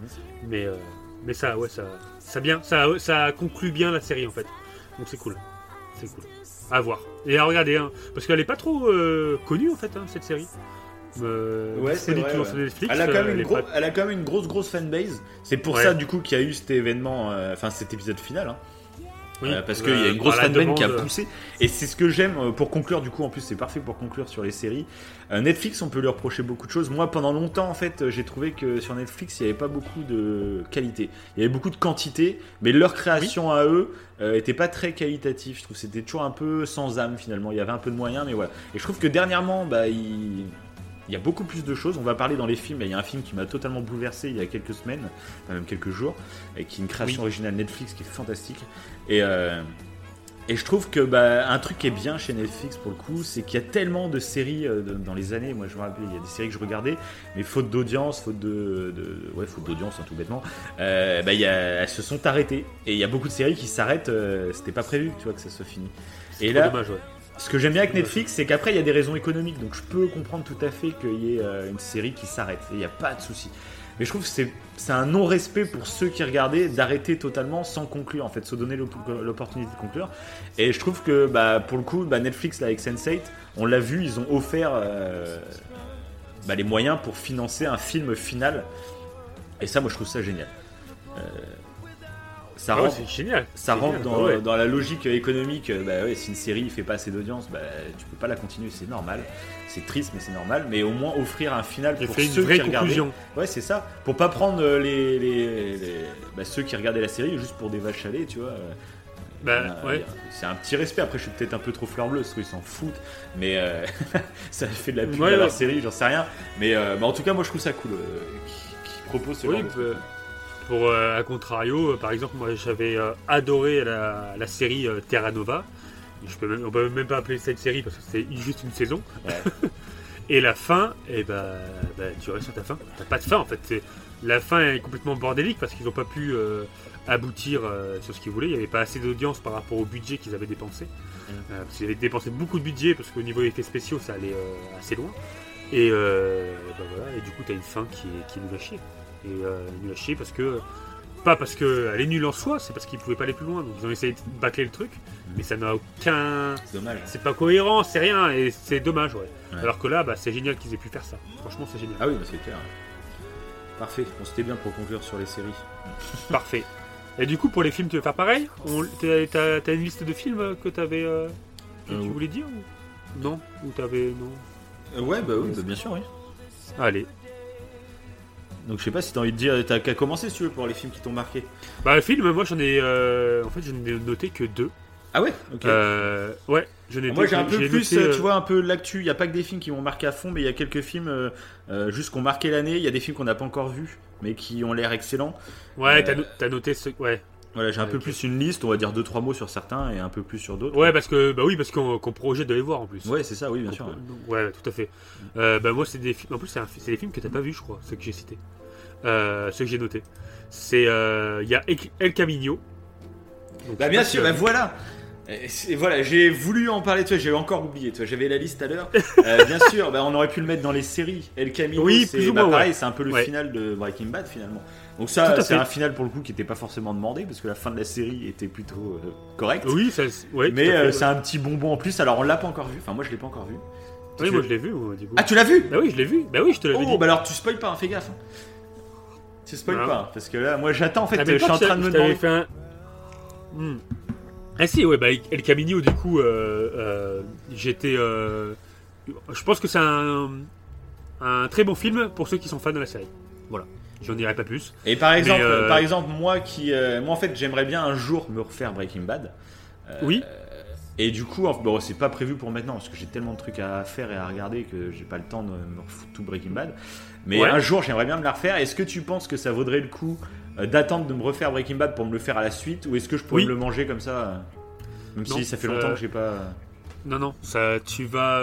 si, tu, si tu comptes re- regarder la série, euh, ouais, bah attends. Parce que tu auras plein de références dans les Ouais. Camino euh, que tu vas, que ça va, tu vas de suite tilter. Euh, moi, il y a des, des références que j'ai loupées parce que ça faisait longtemps que j'avais, j'avais, euh, bah, j'avais regardé Breaking Bad. Et c'est dommage, quoi. Parce que c'est vraiment un film, en fait, pour, Ouais. euh, pour les fans. Ouais, mais c'est pas Vraiment. dommage, c'est tant mieux, moi justement, au contraire. J'ai- J'aime bien Bah, quand faut le c'est- voir. c'est- quand c'est un Faut petit la- cadeau pour les fans, moi je kiffe quoi. Ouais, ok. Bon, bah heureusement que tu me le dis, comme ça je pense que bah, je vais me le garder de côté pour quand je me referai la série quoi. Ouais, et puis tu retrouves le bon Jesse Pickman, quoi. Ouais, Et tu le retrouves comme il faut. Mhm. Donc c'est cool, c'est cool. ok.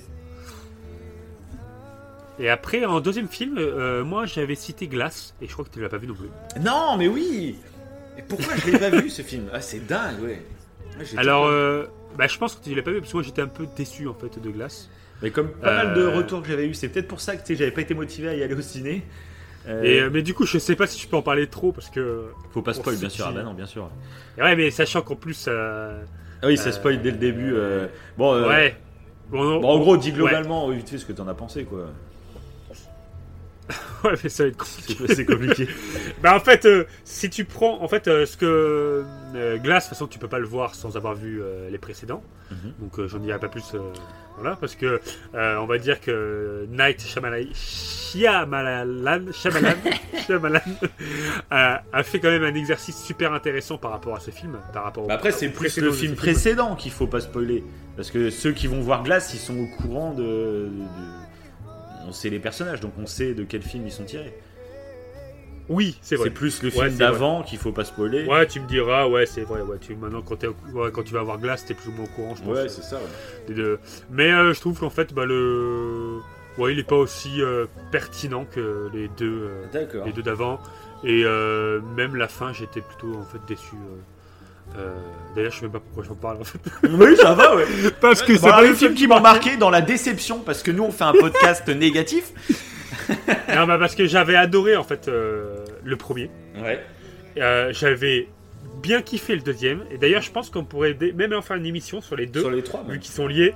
Et sur les trois. Sur les Mais trois, du coup, euh, trilogie, quoi. Je pense qu'on en fera, ouais. Et, euh, et comme ça, on parlera de pourquoi le 3. euh, euh, moi, j'étais déçu. j'att- J'attendrai que tu le vois et tu, me- tu me diras ce que t'en penses. Ok, Voilà. ouais, carrément. Mais euh, ouais, mais ça vaut le coup de parler de, de, de tous ces films, de Mhm. ces trois films. Ouais, carrément. Parce que j'ai adoré, moi, Incassable, le premier. Avec Bruce Willis. Ouais, non, c'est Voilà. clair. Ok, parfait. Voilà. C'est tout. Ok, bah moi je vais faire une petite liste un peu des films euh, qu'on fait l'actu, et puis on va réagir un peu dessus, comme ça ça va être, euh, Ok, ça va être sympa. carrément. Donc déjà Allez, tout simplement, bah, on, va, on va parler du film qui, est, qui a explosé le box-office cette année, et puis même le box-office de tous les temps, c'est le film le plus... euh, Ah remarque, je sais plus s'il a dépassé Titanic, c'est Titanic ou Avatar le premier? Je sais même plus, je sais jamais. Avatar, je crois. C'est Avatar Je sais plus s'il que a... Mais je crois qu'il dépassé. est- je crois qu'il a réussi à le dépasser Avatar. Il me semble, hein. après peut-être que je me trompe, bon c'est pas très grave. Et donc euh, bah, c'est Ouais. Avengers euh, Endgame. Oui. Donc, euh, toi, t'en avais pensé quoi alors de, de Avengers? Ah bah j'avais euh, j'avais euh, bien aimé. J'avais euh, bah, j'avais moins aimé que Infinity War. Il sorti Exact, Infinity ouais. War, c'était Ouais. avant. Euh, de toute façon, on en avait parlé, je crois, dans l'épisode sur Spider-Man, il me Ouais. semble, qu'on avait euh, fait tout un speech euh, sur l'univers et tout. Mhm. Et c'est vrai qu'Endgame, euh, il est euh, il est bien, hein, c'est un bon film. hein, J'ai passé un bon moment, mais c'est clair que comparé au précédent, Ah, Moi, j'ai- War, que moi j'aimais beaucoup le côté dramatique de Infinity War où c'est le méchant qui gagne. Quoi. Et c'est un méchant C'est ça. qui, est- qui était vraiment pas manichéen, qui ça, j'avais adoré, quoi. Que le méchant, tu puisses pas comprendre ce qu'il fait, mais tu, tu comprends ses motivations finalement. Et, euh, et j'avais adoré du coup Infinity War. C'est vrai que j'avais pas mal d'attentes finalement pour Endgames. Et euh, j'avais pas été déçu. Euh, en plus, j'avais kiffé le fait que ce soit un film vraiment fait pour les fans, avec beaucoup de subtilité, beaucoup de clins d'œil, euh, qui parle qu'aux fans. Euh, moi, il y a plein de trucs, par exemple, je suis... pourtant je m'étais fait un marathon euh, un an avant, bah, à l'époque d'Infinity War, donc j'étais quand même assez frais, tu vois. Mais euh, bon, il y a plein de trucs, je suis passé à côté, après j'ai pas regardé 36 fois les, les films, donc bon, voilà. Ouais. Mais c'était un film vraiment, euh, je trouvais, euh, pour une conclusion de. C'était quoi C'était 22 films, je trouve que c'était quand même balèze. Ouais. Euh, Après, il y, a il y a eu quand même des petits. des gens qui ont gueulé un peu sur la fin. Avec l'histoire sur Captain America, je vois, tu t'imagines un peu ce qui se passe pour lui à la fin. Oui. il y en ouais, avait ouais. pas mal qui avaient gueulé parce qu'il y avait des petits problèmes d'incohérence. euh. Bah après, le, je trouve que le, retour, le retournement de situation de Endgame par rapport à Infinity War me semble un peu facile, quoi. C'est un peu la solution euh, Ouais, bah moi, bah nous, comme suis on, avait, trop, trop fan. comme on avait adoré Thanos, forcément, euh, le traitement qu'il a dans Endgame, c'est un peu facile du coup, c'est un peu dommage. Euh, Ouais, c'est très rapide. Oui, c'est ça. ouais. Le mec qui était le, le gros boss final dans le film d'avant, ça devient un, un vieux PNJ dès le départ. c'est ça, c'est ça. Moi, je crois que c'était une blague au départ, même quasiment. Je sais pas, une vision, un rêve, quelqu'un en train de rêver. Je fais non, non, mais il est pas mort. mais bon. Donc voilà, mais il fallait quand même en parler parce que c'est un film qui a fait, euh, Oui, c'est vrai. fait un truc. Et puis après, moi, je trouve donc euh, bon, c'est très facile de critiquer l'Avenger et tout parce que c'est vraiment le gros blockbuster bien bourrin, etc. Mais je trouve en exercice de style, euh, faire tenir 22 films euh, donc il y a chaque film, il y a quand même des petites incohérences, hein, bien sûr, mais globalement, c'est c'est du jamais vu. De toute façon, c'est du jamais vu ce qu'ils ont réussi à faire. on peut aimer ou pas, mais il y a quand même, je trouve, un côté un côté impressionnant, je trouve, de ce qu'ils ont réussi à construire. Mm. Et donc voilà, moi je trouve c'est mérité, même si c'est pas mon film préféré de, l'année, hein, mais, mais je trouve que c'est bah, mérité, qu'un gros blockbuster comme ça. C'est comme une série en fait que tu suis au cinéma, donc. Euh, ouais, c'est ça. bah moi, c'est pour ça en plus. Euh, en fait, euh, il y a beaucoup de films. En fait, si je vais les voir au cinéma du d'Avengers, enfin de, de, Marvel, je serais un peu dégoûté d'avoir payé ma place pour ça. Mais bah moi, comme je me suis fait en marathon, bah, je me suis fait tout ça comme un peu une série télé, tu vois. Et et du coup, bah, en fait, j'ai kiffé, quoi, parce que c'est euh, c'est sympa, en fait, en série télé, quand t'as pas payé ta place au cinéma, c'est cool. Et d'ailleurs, avec Disney+, c'est ce qui va être intéressant sur le Disney+, quand ça va arriver en France, c'est que, bah, du coup, on les aura tous légalement, gratuitement, enfin, avec l'abonnement oui, Disney+, au moins. Donc, on pourra vraiment se thémater comme une série, quoi, tu vois. Donc voilà, pour Avengers, euh, fallait quand même dire un petit mot. Donc, je voudrais vous parler après, c'est, ah oui, c'est Green Book. Donc, c'est un film... Euh, oui, j'ai toujours pas vu d'ailleurs. Je l'ai en plus sur mon ordinateur, légalement. mais euh, mais euh, je l'ai toujours pas vu quoi. Bah moi, je dirais pas que c'est une déception. Faut pas déconner. Ah. non, non, non, non, c'est pas une déception, c'est ce que je viens de dire. Ne fais pas ton A approbateur. mais en fait, bah, c'est un film qu'on m'a survendu avant que j'aille le voir. En plus, il est versus, c'était un Oscar, etc. Comme film de l'année, tout le truc, quoi. Donc, bon, je m'attendais. Et puis, j'avais eu plein de retours positifs, etc. Donc j'y suis allé, je me suis dit mais ça va être génial quoi.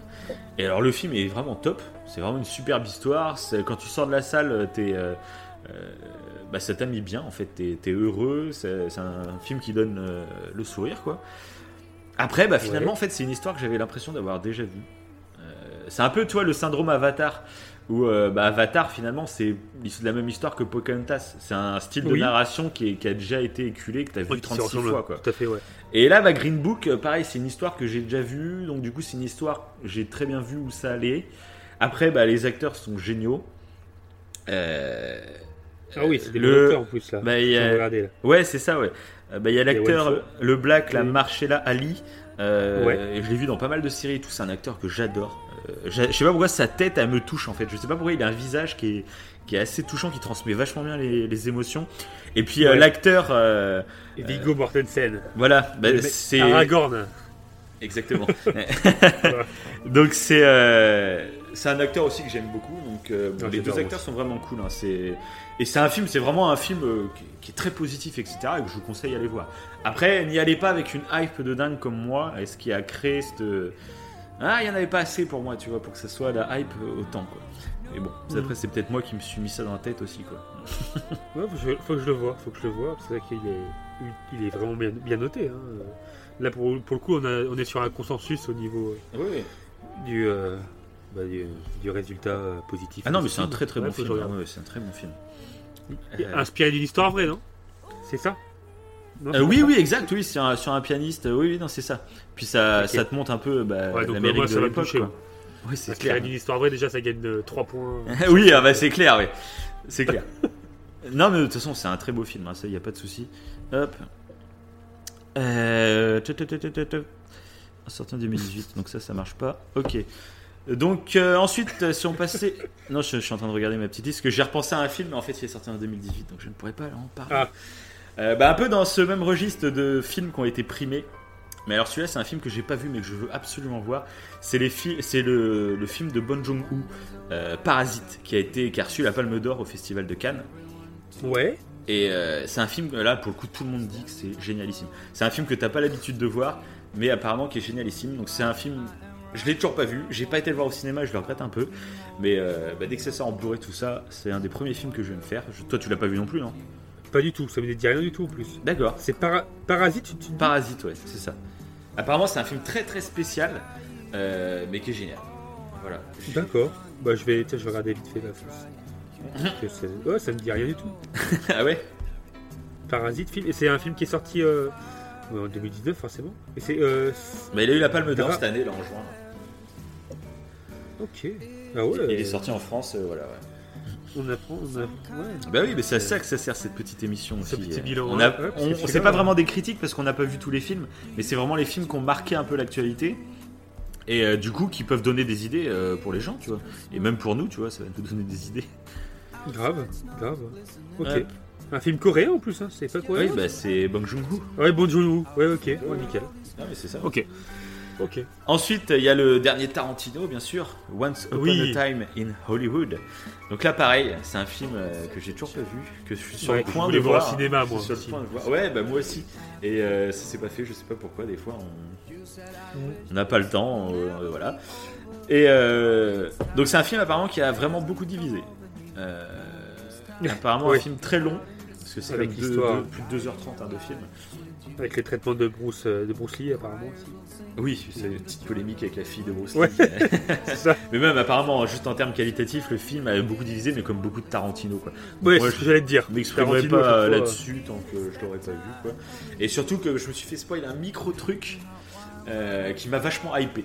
euh, Ah oui, c'est vrai, tu m'en as parlé. voilà, c'est ça. Tu m'en as parlé. Tu sais pas c'est un quoi, mais voilà. Tu sais pas quel personnage non plus, mais bon. Oui, Euh, donc on en reparlera peut-être euh, parce qu'on pensait du coup faire un épisode nous sur Tarantino pour revenir un peu sur toute sa filmographie ou sur les films les plus marquants euh, pour nous. Et donc peut-être que ce film du coup sera dedans, on verra Bah, si- ouais, surtout que j'ai un coffret Tarantino, moi, en plus, donc euh, comme ça. ça sera parfait. Après dans le même genre, en film de grands réalisateurs, euh, mais que pareil, et ça vient juste de sortir, donc j'ai pas encore eu le temps de le voir, c'est The Oui. Irishman de Martin Scorsese. Oui, c'est vrai. Donc, pareil, c'est un film qui a l'air de durer très longtemps, plus de 3 heures, je crois. Et euh, mais bon, ça, ça, bon, avec le, le- c'est un casting. Robert De Niro, Al Pacino, Anna Paquin et Bobby Cannavale. Je connais moins le dernier. mais euh, ouais, bon. ça, apparemment, ça sent très très bon. Et puis bon, bah, ça, on va se le faire très rapidement. C'est un peu dommage, mais bon, on n'a pas le temps de tout regarder, quoi. Donc, euh, mais on va se le faire. Oui, ouais, ouais, on, ouais, ouais. on en parlera peut-être. à part, s'il est nul. C'est ça, exactement. Euh, sinon, bah, il y a cet été, on en a déjà parlé dans une émission, mais c'est Toy Story 4 qui nous a beaucoup plu. Oui, bien sûr, ouais, tout à fait. Toy Story animé. 4, qui est, euh, bah, vous pouvez aller écouter notre émission pour avoir notre avis global, mais en gros, c'est vraiment un film euh, pour les enfants, mais aussi pour Ouais. les adultes. Il y a beaucoup de messages, euh, et ils arrivent l'exploit un peu de se. De, de refaire une suite encore qui est très bonne quoi après le 3 qui était génial Ouais, et ils fait. sont très très forts chez Pixar pour ça, je trouve. Euh, parce que c'était pas. Tout le monde, dès que tu vois qu'il y a un nouveau Toy Story qui sort, tout le monde gueule directement. euh, voilà, c'est le film de trop. ouais, ouais, grave. Que pas du tout. Euh, donc voilà, Toy Story 4, on a fait une émission là-dessus. Et d'ailleurs, on a fait une autre émission sur un autre film. C'est dingue cette année. C'est le film Joker, forcément Oui. qui a vraiment oui, tout à marqué fait. là, toute la fin d'année. euh, C'était vraiment marquant, mais à fond. Quoi. Et il a marché, je pense, plus que ce que les gens avaient prévu. Bah ouais, parce que même ça a fait. euh, Il y a eu un petit, euh, un petit bordel là, au niveau des marches où il fait sa, sa danse. Euh, Ah oui, oui, il y a bah, des gens oui. qui se sont regroupés là-bas. Euh, Oui, mais c'est même pas pour ça. Ça, c'est un micro buzz. quoi. C'est surtout tout le côté politique que ça a pris. Les gens qui ont trouvé le film dangereux. Les... Enfin, Ouais, ouais, c'est devenu c'est une icône. Autant, bah, tu vois, on en a pas parlé, mais les, les masques dans Casa des Papel sont devenus assez iconiques et présents dans beaucoup de manifestations. Et du Mhm. coup, il y a les maquillages de Joker aussi, hein, qui sont revenus dans pas mal de manifs, etc. Ouais, c'est vrai. Et donc c'est des, ouais, c'est vraiment des œuvres qui dépassent un peu le côté fictionnel.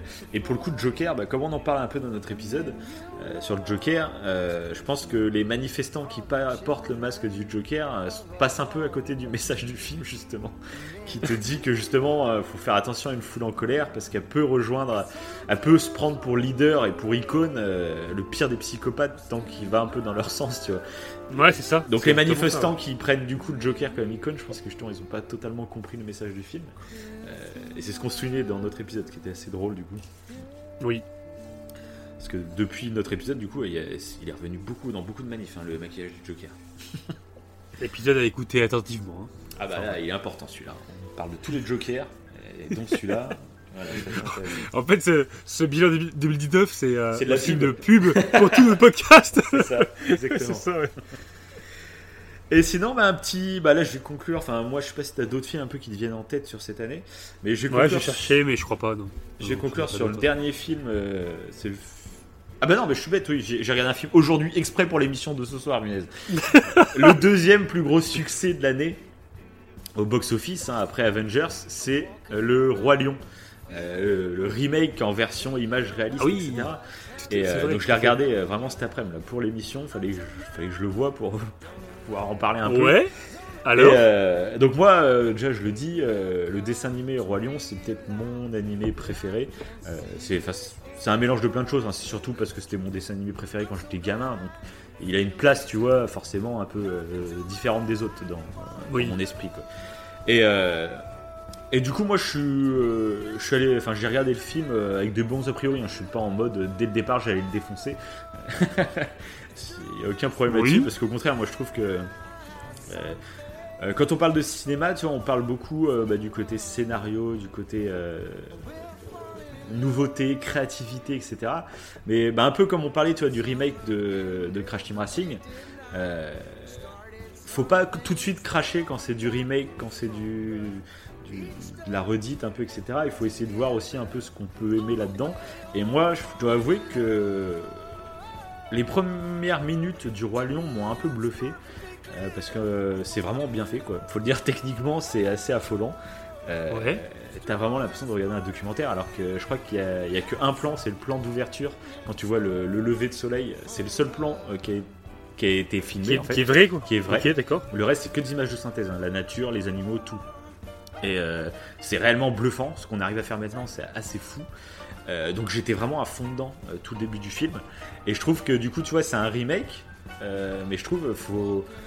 Donc il y en a plein qui disent ouais, c'est feignant, c'est. voilà, il- c'est la facilité, etc. Mais en fait, toute la partie technique de créer tous ces animaux, ces environnements de façon aussi réaliste, euh, bah, c'est pas facile. c'est un exploit technique, c'est vraiment un exploit technique. Et, euh, et je trouve que bah, ça, moi je trouve ça assez intelligent d'utiliser des films euh, iconiques pour euh, tester un peu cette technologie, pour la montrer un peu aux yeux du, grand public, etc. Et c'est un peu un exercice de style, tu vois. Et en quoi ça serait. Enfin, c'est vrai que moi aussi je préfère un nouveau scénario, truc comme ça, il n'y a pas de souci. Mais de là à cracher sur un remake, alors qu'il y a vraiment. Il y a vraiment une patte artistique complètement différente de l'original, tu vois, c'est complètement différent. Donc moi, vraiment, le côté technique, j'étais vraiment bluffé. Après, le petit problème, euh, c'est qu'en fait, le côté technique, tu te prends une baffe pendant les 15 premières minutes, et puis après, comme tout, et bah, ton cerveau, il s'habitue. Et donc la baffe, elle passe, puis après, bah, tu regardes le tu film, connais- euh, tu regardes le film pour Tu ce connais qu'il est. scénario quoi. Bon, tu le connais le scénario, ça, je m'y attendais. Mais le petit Ouais. truc que je trouve euh, un peu dommage, c'est que du coup, ils ont vraiment orienté le truc sur un mode réaliste. Euh, donc c'est pour ça que même il y a genre Scar, il ressemble vachement à Mufasa. C'est pas un lion orange comme dans le dessin animé, euh, très différent, tu vois. C'est juste un lion comme Mufasa, mais qui est un peu plus, euh, il a des poils un peu arrachés, trucs comme ça, tu vois. Sinon c'est le même lion, tu vois. C'est réaliste, tu vois. Il y a pas 36 000 lions différents, tu vois. Surtout Ouais, des ok, ouais. frères, des frères, ils peuvent pas être aussi différents normalement, tu vois. Enfin bon. Et, euh, et je trouve qu'il y a beaucoup de scènes en fait où ils sont pas très inventifs, du coup c'est très basique. Je citerai la scène un peu qui m'a déçu. C'est, je sais pas si tu te souviens dans le dessin animé quand euh, Timon et Pumba ils doivent euh, distraire les hyènes à la fin du film quand Simba il doit Ouais. euh, monter et euh, se battre avec Scar. Et ben là il y a Timon qui a, on leur demande de faire une distraction et puis il y a scène un peu cute quand t'es gamin. T'as Timon qui arrive déguisé en vainé et puis il se met à danser, il fait une chanson avec des maracas et tout le truc. Oui, c'est vrai. souviens. Et bah là, Ouais, donc j'attendais cette scène, je me suis dit c'est très cartoon, comment ils vont la faire? Et en fait, bah, ils la font pas. En fait, euh, Timon il arrive, il est juste posé sur Pumba et puis Timon il fait Hé les hyènes, euh, voici votre nouveau repas. Puis les hyènes le regardent et puis ils se mettent à les courser. Voilà. Donc, Ah. Et dans plein de scènes, dans plein de scènes un peu comme ça, il y a ça. Il y a, il y a- Ouais, pour, pour garder ce- cet aspect réaliste, en fait, C'est ils, ça. Ont, ouais, ils ont enlevé ce. Tu vois, il y a des chansons où à un moment il y a des autruches et tout, tout le- des hippopotames qui sont debout sur des autruches, sur des, je sais pas quoi, ils font une pyramide énorme Ouais. dans le dessin animé. Bah là, non, ils sont juste en train de courir au milieu de plein d'animaux, quoi. Donc c'est joli, mais du coup, a- ça perd un peu de cette magie, je trouve. C'est, c'est ce qui m'a déçu moi personnellement. Après, c'est pas une, une énorme reproche. J'avais très peur de, bah, c'est Jamel Debbouze qui fait euh, Timon, et je savais Oui. pas qui c'est qui faisait Pumba, et en fait, euh, j'ai reconnu euh, Alban Ivanov. Alors au début ça m'a vraiment fait bizarre parce que là t'entends vraiment Alban Ivanov et Jamel Debbouze et tu fais ah ok et en fait finalement euh, bah, Alban Ivanov s'en sort super bien en Pumba parce que tu sais la voix de Pumba est assez iconique dans le dessin animé et Ouais, finalement ouais. en fait euh, bah, il a une voix qui lui ressemble un peu finalement Il a dû se forcer un peu, mais tu reconnais quand même bien sa voix et finalement elle colle bien à Pumba. après, ils appuient peut-être un peu trop, ils appuient encore plus que dans le dessin animé sur tout ce qui est P, etc. déjà dans le dessin animé, bon, ils en parlent pas mal, mais là dans le film, j'ai l'impression qu'ils refont d'autres blagues en plus sur l'épée. Ils en, ils en rajoutent deux ou trois en plus. C'est bon, on a compris les gars. et, euh, et, donc voilà, bon, globalement, euh, je préfère toujours le dessin animé, clairement. Quitte à, quitte à le revoir, tu vois, je, me ferai le dessin animé. Surtout, il y a les rééditions en Blu-ray qui sont sorties, c'est de la qualité nickel. Bon, voilà. Mais après, c'était pas une mauvaise expérience, j'étais content de le voir, tu vois. Mais... Bah, tu me conseilles de le regarder, le regarder du coup Par curiosité, ouais. Bah, par curiosité, oui. Après, par contre, si tu dois le voir, euh, faut que tu te le fasses en très bonne qualité. Quoi. Si tu, fais un vieux stream tout pourri, je sais pas quoi, bon, euh, tu perds la moitié de l'intérêt du film, qui est la qualité technique. Quoi. Ok. Donc voilà. Et, euh, et donc, oui, le dernier film que je voulais vous parler, donc réfléchis-toi si tu en as d'autres avant de conclure l'émission. Ouais, j'en ai un, ouais. Ok, bon, bah moi je vais vous parler d'un peu de mon dernier film, c'est vraiment le film qui m'a bouleversé euh, que j'ai vu il y a quoi il y a, une semaine ou deux là. Ah, je vois lequel c'est. Que j'ai pas, je voulais regarder hier, hein mais j'ai pas regardé. Ah bah celui-là, euh. par contre, si tu le regardes, prends bien le temps de le regarder d'un coup. Hein. C'est pas un film à couper, euh, c'est pas un film à couper au milieu. Hein. Vu qu'on joue à Fortnite. D'ailleurs, on aurait pu le mettre dans les, dans les jeux marquants. Le, le, le, le Fortnite Star Wars. oui, oui, oui. Ah, mais le, avec Star Wars. Le Fortnite tout seul, bon. Mais avec le côté Star Wars. Euh, t'es en train de casser notre crédibilité. Allez, donc. Donc ouais, donc c'est à cause de Star Wars, ça c'est à cause de Star Wars. Ouais, tu me fais un truc Star Wars, j'achète. Bah d'ailleurs, en, film important, on est tout bête. Il y a Star Wars 9 qui vient de sortir. oui, c'est vrai. Star Wars 9 qui vient de sortir, mais ça, bah bien sûr, ce sera dans l'émission prochaine. On vous prépare. À... Voilà, on n'en dit pas plus. On n'avait pas prévu d'en parler tout de suite, mais finalement, la force veut qu'on en parle rapidement. donc l'épisode du 15 janvier sera sur Star Wars 9 et on vous dira ce qu'on en a pensé, etc. Euh, donc, euh, bah, le film, le dernier film, c'est un peu en lien avec Star Wars finalement parce que c'est un film. Bonne euh, transition. c'est un film avec l'acteur bah, qui joue Kylo Ren dans Star Wars. c'est Adam Driver. Donc c'est un film qui s'appelle Marriage Story et c'est une création originale Netflix. Et c'est là que je tire mon chapeau à Netflix parce que comme je t'ai dit tout à l'heure, ces derniers mois, il y a une qualité qui arrive chez Netflix. Je pense qu'ils sont un peu poussés aux fesses par Disney Plus qui arrive. Donc là, il y, a, du gros qui arrive, je trouve, sur Netflix en ce moment. Euh, et là, ce film, euh, je regardais à la base, bah, il y a Scarlett Johansson et Adam Driver, donc je regardais un peu pour eux deux, voir ce qu'ils allaient donner dans ce film. Et le mhm. film m'a totalement, mais c'est bouleversé, je sais pas comment dire, ça m'a touché de ouf. Et euh, c'est une histoire en fait d'un couple qui qui divorce. Et après, je vais pas trop en dire pour pas trop spoiler non plus. Mais en gros, euh, c'est un couple qui divorce en très bons termes, etc. Mais petit à petit, euh, il y a des petites choses qui vont leur arriver et, euh, et ça va se passer aussi bien qu'on l'aurait voulu, tu vois. Et le jeu d'acteur est totalement dingue. C'est un, donc c'est pas un film d'action ni rien, c'est vraiment un film, on va dire même d'auteur. Hein.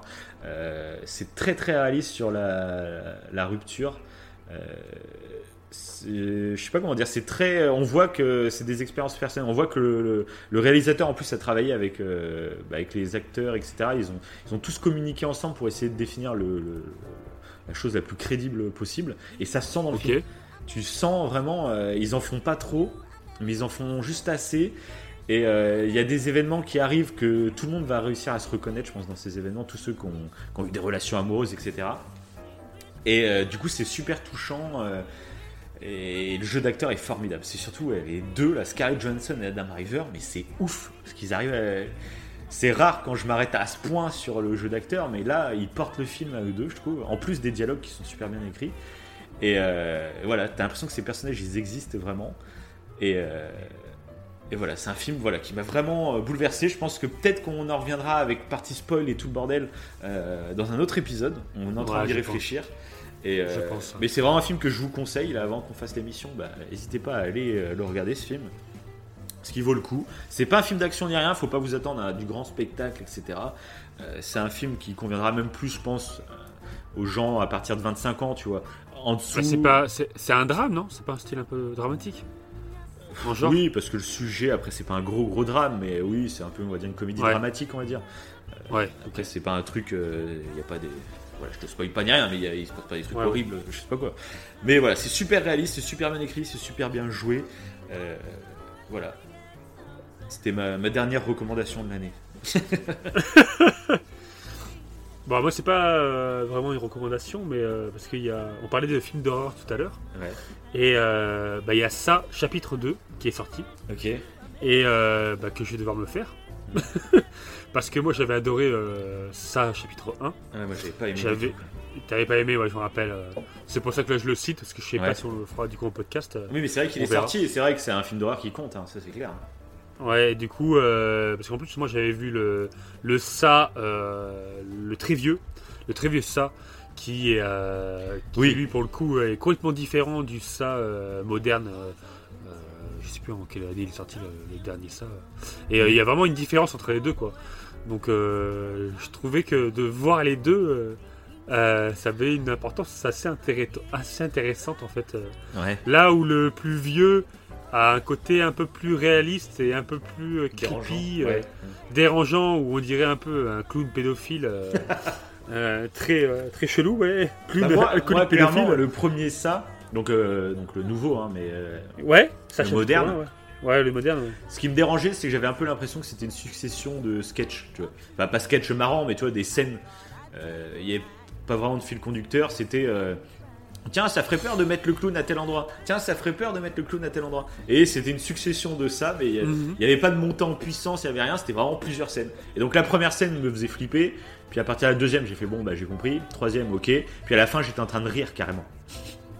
Ça me faisait rire. de- Je voyais le clown qui faisait des positions bizarres, mais j'étais plus du tout touché, donc ça me faisait marrer, j'étais plié de rire. quoi. Et moi, au, au contraire, c'est ce que j'ai kiffé en fait dans, dans, la- dans ce film. Ah ouais Parce que je trouve que euh, ça fait un couloir, ça fait un- clairement un couloir de plusieurs monstres, un couloir euh, un, un peu euh, comme, on- un, comme un fantôme en fait avec différents monstres. Ouais. Mais c'est ce que j'ai apprécié dans le sens, t'as l'impression que ça en fait, euh, il reprend euh, plein de types de films d'horreur différents. T'as l'impression Ouais, que bah oui, tous les sûr. genres le horreur quoi, sont euh, dans un, Ouais, mais un moi du coup même j'aime film. pas. Parce que moi je trouve justement ça fait démo euh, technique. euh, c'est pas Ouais. un vrai film, tu vois. C'est on va faire une petite démo avec plein de genres différents, c'est trop cool.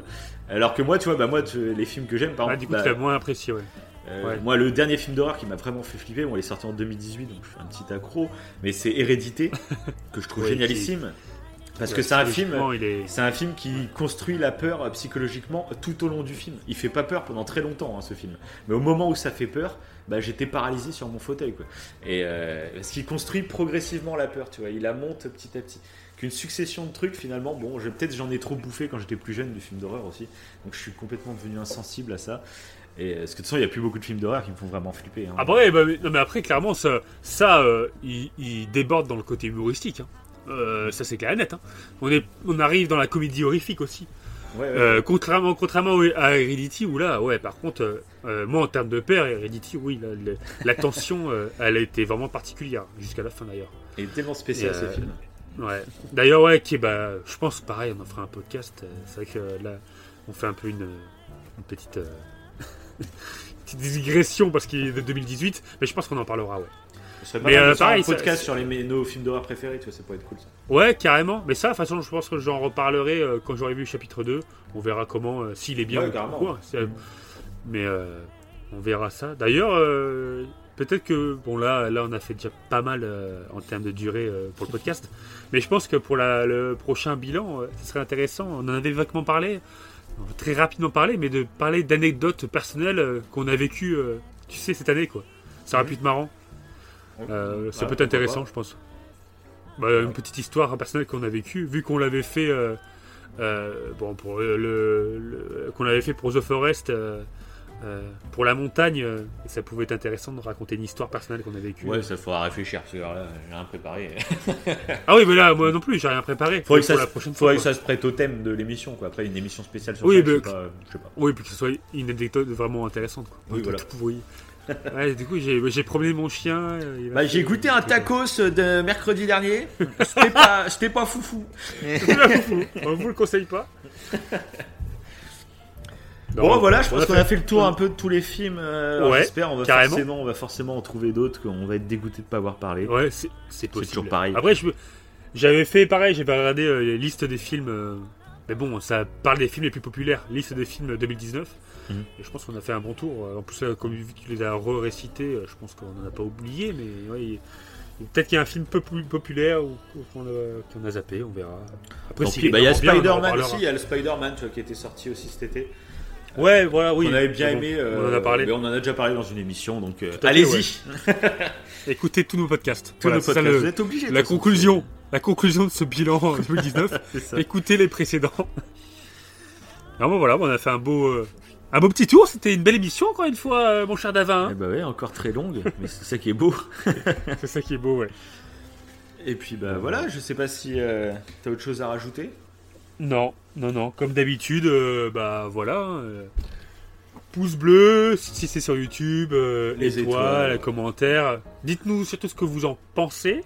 C'est ça le plus Et intéressant. dites-nous si vous, vous avez des films qui vous ont des œuvres, des films, des œuvres, des mangas, des jeux vidéo, des livres à nous conseiller qui vous ont marqué Ouais, cette année, c'est super intéressant. Voilà. Grave, ouais. C'est comme ça, ça pourrait même des- nous indiquer œuvres euh, marquantes. pour des émissions futures, toi en plus. Ouais, c'est super intéressant ça. Ouais, que des euh, auditeurs partagent leur euh, œuvre marquante euh, 2019 ou pas 2019, n'importe, mais euh, c'est super intéressant ça. Surtout si c'est des œuvres qui sont méconnues et qui pourtant valent le détour. Ouais, ou même rien que des œuvres qu'on n'a pas parlé et qui nous conseillent, quoi. Parce qu'après on passe à Grave, côté tellement de trucs, il y a tellement de trucs aujourd'hui. Ah, c'est qui ça, sortent que- c'est ça. Oh, il y a tellement de séries. Bah, Il y a Plicky, euh, Blinders que j'aimerais me faire en série. Moi aussi, ouais, j'ai vu parle. ça, ouais, ouais, ça a l'air vraiment Il y a pas des mal. acteurs de, de fous dedans. Ouais, euh, c'est mais ça, ouais. Faut, faut s'y mettre. quoi. On peut pas Après, tout c'est- faire, on peut pas tout faire. Donc c'est pour ça qu'on fait ce genre C'est d'émission. euh, parce qu'on va vous le dire, hein, ce genre d'émission, en fait, on l'a fait avant tout aussi un peu pour nous. C'est un peu comme une sorte de, de registre de ce qui nous a marqué en 2019 qu'on on s'imagine écouter dans quelques Mhm. années peut-être. Euh, se dire tiens en telle année on, a- on était à fond sur ça ça ça ça ça. Et on trouve ça cool c'est pour ça qu'on a eu cette idée d'émission. En plus c'est le premier de l'an. D'ailleurs la bouteille de champagne moi est bientôt vide. Et donc voilà. C'était j'espère que ça vous a plu. Nous en tout cas on a bien kiffé le faire. Et ouais, Et, euh, voilà. Je sais pas si t'as une petite citation pour conclure. Non, j'en ai. j'en ai- tellement. Et en plus, euh, j'ai- euh, j'en ai une qui est en tête là, mais je crois que je l'ai déjà dit, donc euh, ça ne Oui. sert à rien. Oui, c'est c'est- Ça me c'est fait rien. complètement con. Euh, Ce sera ça une citation. C'est complètement con de dire une citation qu'on a déjà dit. Voilà. Bon, ben on vous dit à bientôt pour notre prochain podcast. hein. Attends, moi j'ai une petite Et- citation. Ah, c'est beau ça. Donc c'est une citation de l'abbé Pierre. Oui. Un sourire coûte moins cher que l'électricité, mais donne tout autant de la lumière. Merci l'abbé Et sur ce, encore une fois, bonne. Ah, magnifique.